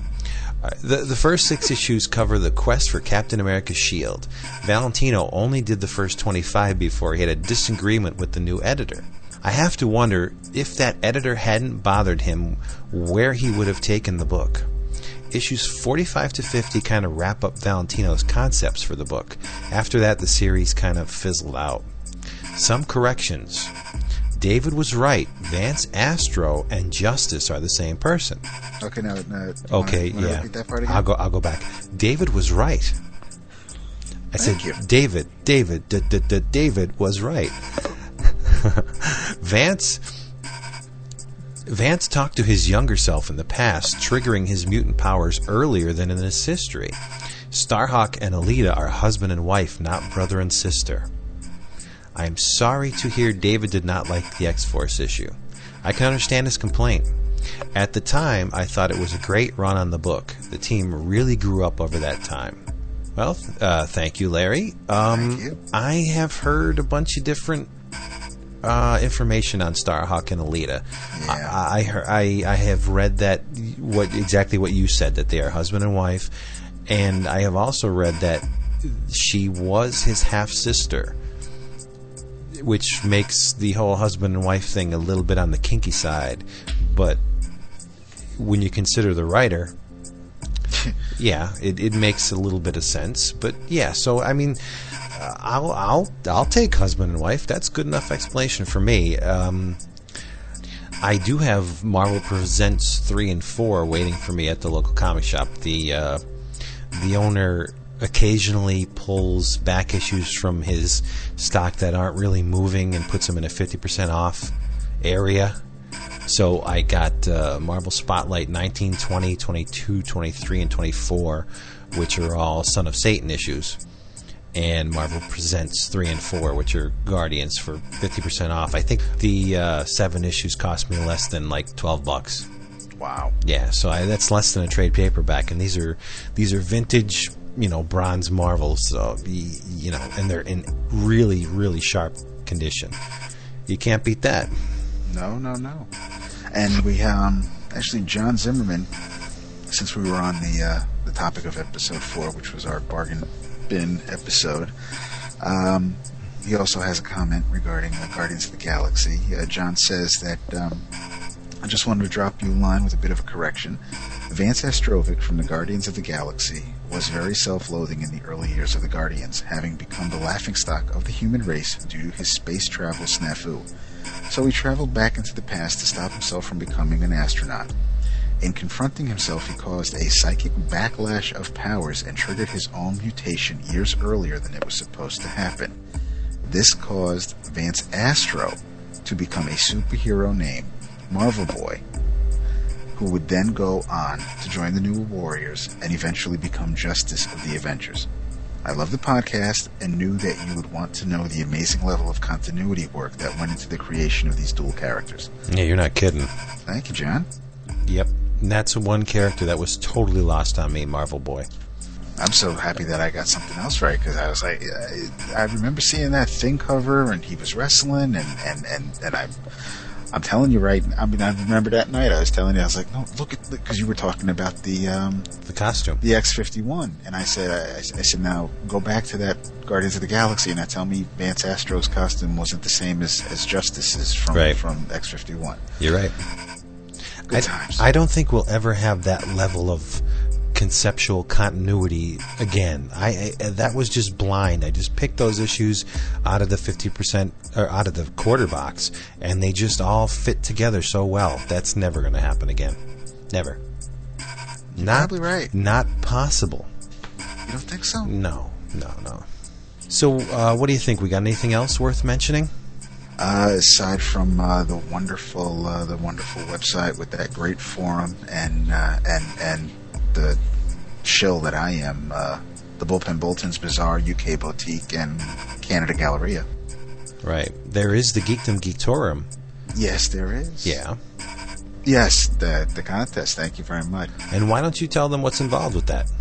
The Around Comics guys, Sal decided to um, have a little contest. He, he wanted uh, he wants everybody. He wants to see. He's nosy like that. He wants to see where um, where everybody has the time of their life as far as comics go. Um, he saw the uh, he saw the photos posted by our own uh, Pat Loika and uh, and and um, Dan C. Papercut, who I think we have we, we, we have joint custody with Around Comics for Dan, right? Yes, we do. Unfortunately, we have the diaper changing uh, duties. So um, he Not, uh, not a very large man. No, no, but you couldn't tell that. But anyway, the uh, the uh, so, so Sal says to uh, if you go to their thread, show off your Geekdom Geektorum on the Around Comics website, aroundcomics.com. Go to the forum, show off your Geekdom Geektorum thread. Um, have a picture taken of yourself in your uh, in in your home away from home, in your in, in your lair, in your uh, in, in that place where you feel safest and, and all warm and cozy and fuzzy inside. And, and uh, take a picture have it uh, have it posted on the thread. And uh, and and there there is a contest. Sal has not said when it's over uh, he has uh, uh, he hasn't said anything as far as prizes I believe but um, if anything you know something like that I wouldn't even I wouldn't even worry so much about a about a prize I would just I, I just want to see everybody's setup, man. I mean, if, if anybody's is is as good looking as as um, as Dan's, the way he has his books all all lined up like that, like a good little uh, good little Borders employee, and um, and hell, I mean, if anybody's got busts and statues like like Pat's got, man, then I I, I want to see him. I mean, Yeah. I just these these nothing like this. I mean, it's it's nice. It's nice to know that uh, you know. I mean, with me lately, I might as well just send him a picture of my bathroom because that's where I've been doing a lot of my reading lately. Okay. Um, and uh, this is not limited to Greenwich Village lofts. Your place can be anywhere. So, you know, it is, it is your Geektorum, but Actually, no, I have to. Uh, I have to finish cleaning up the um, my my little corner here in the bedroom, and because I have, I, I want to put the few figures I have on display, and, and, and right now they're they're all posed, but they're all about to attack a bunch of uh, bagged and boarded comics that I have haphazardly uh, stacked on one of the shelves that's just waiting to fall down on me. So. I definitely want to do some cleaning before I take any pictures of, of my little area. yeah, same here. Uh, I got. I want to do some moving before I take pictures. We've outgrown our house. We have a three bedroom um, home, and I have one of those bedrooms just for my comic books. So I have it, the the boxes are like furniture. There's just, I mean, thirty thousand books. That doesn't leave a whole hell of a lot of room in in that room for anything else. S- Yes, it, it would not look very uh, professional to take a, a photo of this uh, mess. So you, maybe when I move and get some uh, some more space, I'll, I'll take photos of my stuff. So we'll see. I, I have to I have to move some stuff around anyway because uh, we're gonna post on the board what um, some some choices that we're thinking about for uh, for the next Marvel Spotlight. And Vince and I have a couple of a couple of storylines that we're gonna definitely get to, but we're um, we're trying to decide what the next story is that we want to uh, we want to go in depth in and. Uh, we have it narrowed down to about a half a dozen or so. And uh, what we might do is enlist the aid of listener and uh, forum member participation, and uh, we'll we'll put the list up on the thread, up on the board, and uh, and everybody can have a chance and uh, tell us what they want us to go into detail on, and uh, and and what the hell, give us your reasons why. But uh, because of be- because of that, I have uh, I have some long boxes to get to in the crawl space, and uh, I uh, not really looking forward to that. But I know I have to get these comics out of the crawl space somewhere where I can get to them more easily. I, I need easier access to them now that uh, now that every so often I need to do some digging on some research and, and, and try to find a few things. And being behind me in, in another uh, behind this wall isn't isn't helping me none. Right. I, I will say that I received one of the selections on our list this um, Wednesday from my usual place. It was the Daredevil Devil Inside and Out collection, reprinting Daredevil 82 to 87. This is a nice looking book. I don't want to influence anybody's decision, but this is a sweet looking collection. Michael Lark is just yikes. Yeah. He is so good. And uh, it looks like there's some supplementary material in this trade too, which is very much appreciated because I dropped the book with the end of the Kevin Smith run, so I have I have absolutely no idea what Bendis did, Right. Same. and and I'm going to go back and correct that mistake as soon as I can get my hands on some of those hardcovers. yeah. So, but uh, that is one of our choices, isn't it? Devil and Cell Block D. There's this uh, is it? It's like six issues, 82 to 87. You said. Yeah, Um, well, if you want to read it this weekend, and um, if you think it's worth, I mean, it, it's definitely worth it. But if you think uh, we, we we can devote a Marvel spotlight to it and, and definitely talk it up for a couple hours, I'm I'm I'm all for it. I have those issues uh, nearby. I mean, I'm at a loss when it comes to the supplemental stuff, but um, it's just an interview with Michael Lark looks way like that to me. okay. So, so it wasn't one of our choices. It it uh, it was one we were talking about. Oh, okay. So that's where I got it from. we were talking about a couple of uh, couple of books as far as mutants go, and, and, and my only my only issue with that is, uh, you know, our first one was Astonishing X Men, and I, I Marvel is more than mutants, so uh, that was that for alliteration. I like that. There you go, and uh, so I'm just a little leery about going right back, going into another uh, mutant title, whether it's Wolverine, Enemy of the State, or um, or X Factor. And I'm thinking with X Factor, maybe we should wait until issue 12 is out, and we can do the whole Singularity and Trip um, storyline, and not just you know go halfway through with up to issue five or six. So X Factor will be done once once their first year is done. We'll we'll, we'll get to X Factor definitely because Peter David deserves the spotlight treatment. Right. Um, I agree. but but Wolverine Enemy of the State is is probably going to be on that list, um, and I have to dig those issues out. But we some of the choices were so far uh, Marvel Team Up Volume One, New Avengers Volume One, subtitled Breakout, Incredible Hulk: Return of the Monster, with possibly Boiling Point thrown in, uh, Daredevil, and possibly one of the Marvel Knight minis, 12 issue minis from uh, of the Punisher by uh, Garth Ennis and uh, and Steve Dillon. And then there were a couple others which once we once we can find out, figure out which which issues to, to focus on, we'll we'll add them to the list. So um, let's see, if uh, if you're listening to this over the weekend, that uh, that that thread should probably be up by by Tuesday. Even if even if you'd like something else other than what we have listed here, throw throw its hat in the ring. Let us, um, you know, because if, if that we want to make sure you're going to listen. So I mean, if if, if there's something that uh, that you guys want to hear about, then uh, let us know. Sounds good to me. Oh, good. I'm with you, brother. You with me? Yeah. You feel me? Well, I, I think that's it for this episode. We've we've said our piece. And we had a fun fun time doing that. We had a blast. I want to thank Pat and Miguel again. Yeah, there was some really good discussion in there. Yes, Very enjoyable. Two gentlemen I do not mind spending a couple hours with. fully clothed. Well, hey, Okay. I- I'm easy, man. Uh, yeah, this is true. This I know.